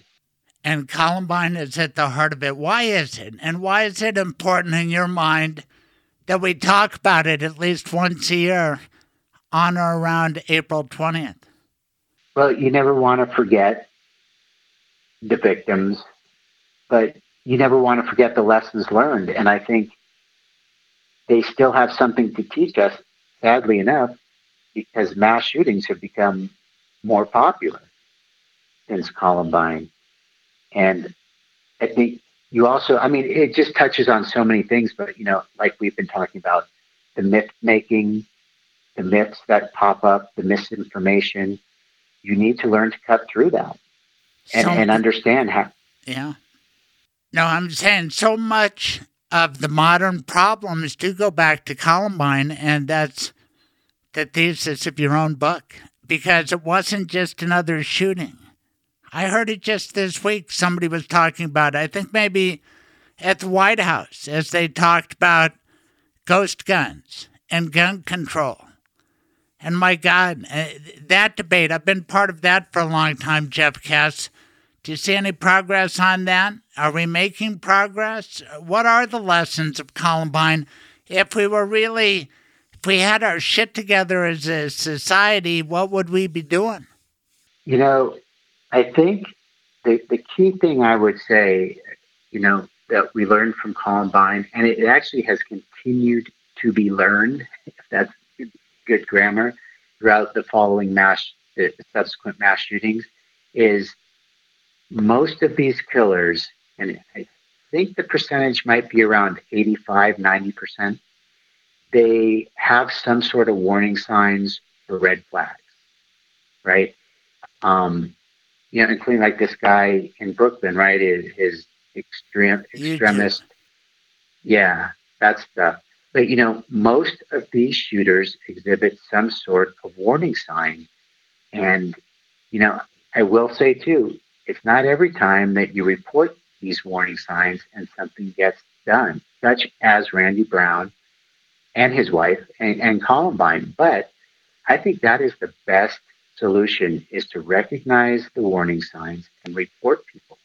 You know, I, I don't, you know, want to advocate a society of informants, but um, I think if you flag somebody as being extremely violent, you know, that's one of the things. And, you know, it, it's not just like, oh, hey, you know, screw this guy or I hate that guy or even I'm going to kill that guy. Um, but you know, common sense things like if somebody repeatedly says, talks about killing or hurting somebody, for example, and if they start saying specifics like, I'm going to kill that guy after school in the alley when nobody's looking, the more specificity, the more frequently you hear somebody talking about those sorts of things, those are the red flags that should cause you to report somebody. And that's the best way to, to stop a mass shooting. And there is a red flag law, and it's named after Zach Parrish III, who lost his life to a mentally ill former lawyer licensed out of the University of Wyoming School of Law. Remember that? And I had his wife on, Grace. She was so wonderful. Loved her. Two little girls. She spoke so beautifully at the funeral, and then Zach Parrish's father. And back then I had George Brauchler with me, and I had Sheriff Spurlock, and we tried to get it out of committee, but some right wing gun nuts, the same people who got involved in nominating, uh, what, Joe Oltmann for governor? Wasn't it uh, the Neville, Patrick Neville? Anyway, I depart a little bit, but finally we got that red flag law through, no thanks to uh, Brauchler who abandoned it. But that law is working. You know what I mean? So your solution's a good one, and we haven't heard about abuses of uh, constitutional rights, and lives have been saved. And yeah, there are red flags, and we should be able to act on it. And I'm glad I advocated for that, and I'm glad you brought that up red flag laws are a good thing. Remember, even Donald Trump said that after Parkland until he bowed down to the NRA and God knows who, Putin. But uh, am I going yeah, too far? No, I do recall him coming out. I, I think he talked about taking guns away from people without um, before they go to court. He said that yeah. specifically. Yeah, and it was just like everybody was sort of floored that Donald Trump would say that, and then yes, he he took it back or you know, uh, never followed up on it. But right. I I do think, um, and, and I'm not even saying you have to take guns away. I mean that may be a consequence of, of you know reporting somebody if they get arrested. I guess they wouldn't necessarily have their guns on them, but I mean, saying this person is making eerily specific and frequent threats about killing or harming people. It seems like he will follow through on it, you know? Um, and that's, you know, it, that in a way, it's nothing new, right? Because there's always an attempted murder or conspiracy charge, you know, as a former DA, right? I mean, there's always a point where, as a DA, you say, this guy has gotten too specific in his planning. He's cro- he hasn't done anything, but he's crossed we the line. need a substantial step for an attempt to overt act for a conspiracy, but I get your drift. It's called inchoate crimes, and if the cops do a good job, they can stop a crime and save people from getting hurt. That's what it's all about. And uh, it's so cool to hear you talk with such passion about your book. And you are a story of resilience because brag on your private investigation firm. You work for all the best law firms in town, including mine. So tell everybody what you do. Well, yeah, I mean, I've translated my investigative journalist skills into the realm of private investigation. So it doesn't mean, you know, like um, surveillance, you know, sitting outside someone's home, although there, you know, that, that there is a time and place for that. Um, it doesn't mean checking for cheating spouses, but it does mean frequently um, interviewing people interviewing hard to find people, people who might not want to talk to anyone else. It means digging up documents on people, backgrounding people, going, you know, far back into their lives or digging up all manner of items. And, um, you know, those are skills that, yeah, I, I learned as a journalist and now I translate private investigation. All right, as long as you as long as you have enough food to put on the table for your daughter on Passover. Please promise me that. I, yes, I do. Thank you. Because my wife said that our oven isn't working right, that I've invited too many people already, but uh, know that we remember you guys too and give our best to your wife, your daughter, everybody. And uh, thanks a lot for coming on the podcast. I really appreciate being on whenever I can. It's good to be here. All right, happy Passover, and uh, let's remember the poor victims of Columbine. They were some beautiful people. So many people hurt. This country hurt. And uh, read Jeff's book. It's got a lot of lessons in there. Thank you, Jeff. Thank you. Bye. Bye. Hey, if you like this show, please shout it out on your Purple Apple podcast app. It would be so wonderful if you would scroll down, spot that place to leave a five star review and your personal review. Kind words appreciated. Thanks so much. Tell your friends.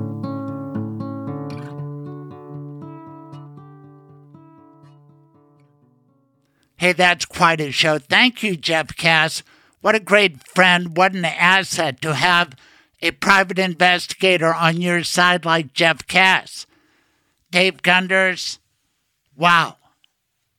Going side by side with you on this podcast is fantastic. Again this week, and I look forward to the brisket taste off.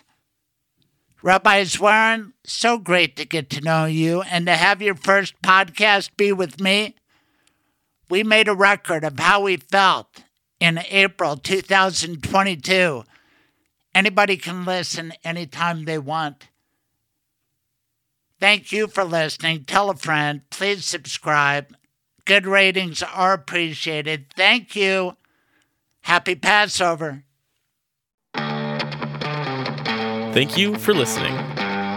Tune in live every Saturday morning, 9 to noon Mountain Time. Visit thecraigsilvermanshow.com for the podcast, blog, and more. Be sure to subscribe on all major podcasting platforms to be updated when new episodes are available. This has been The Craig Silverman Show.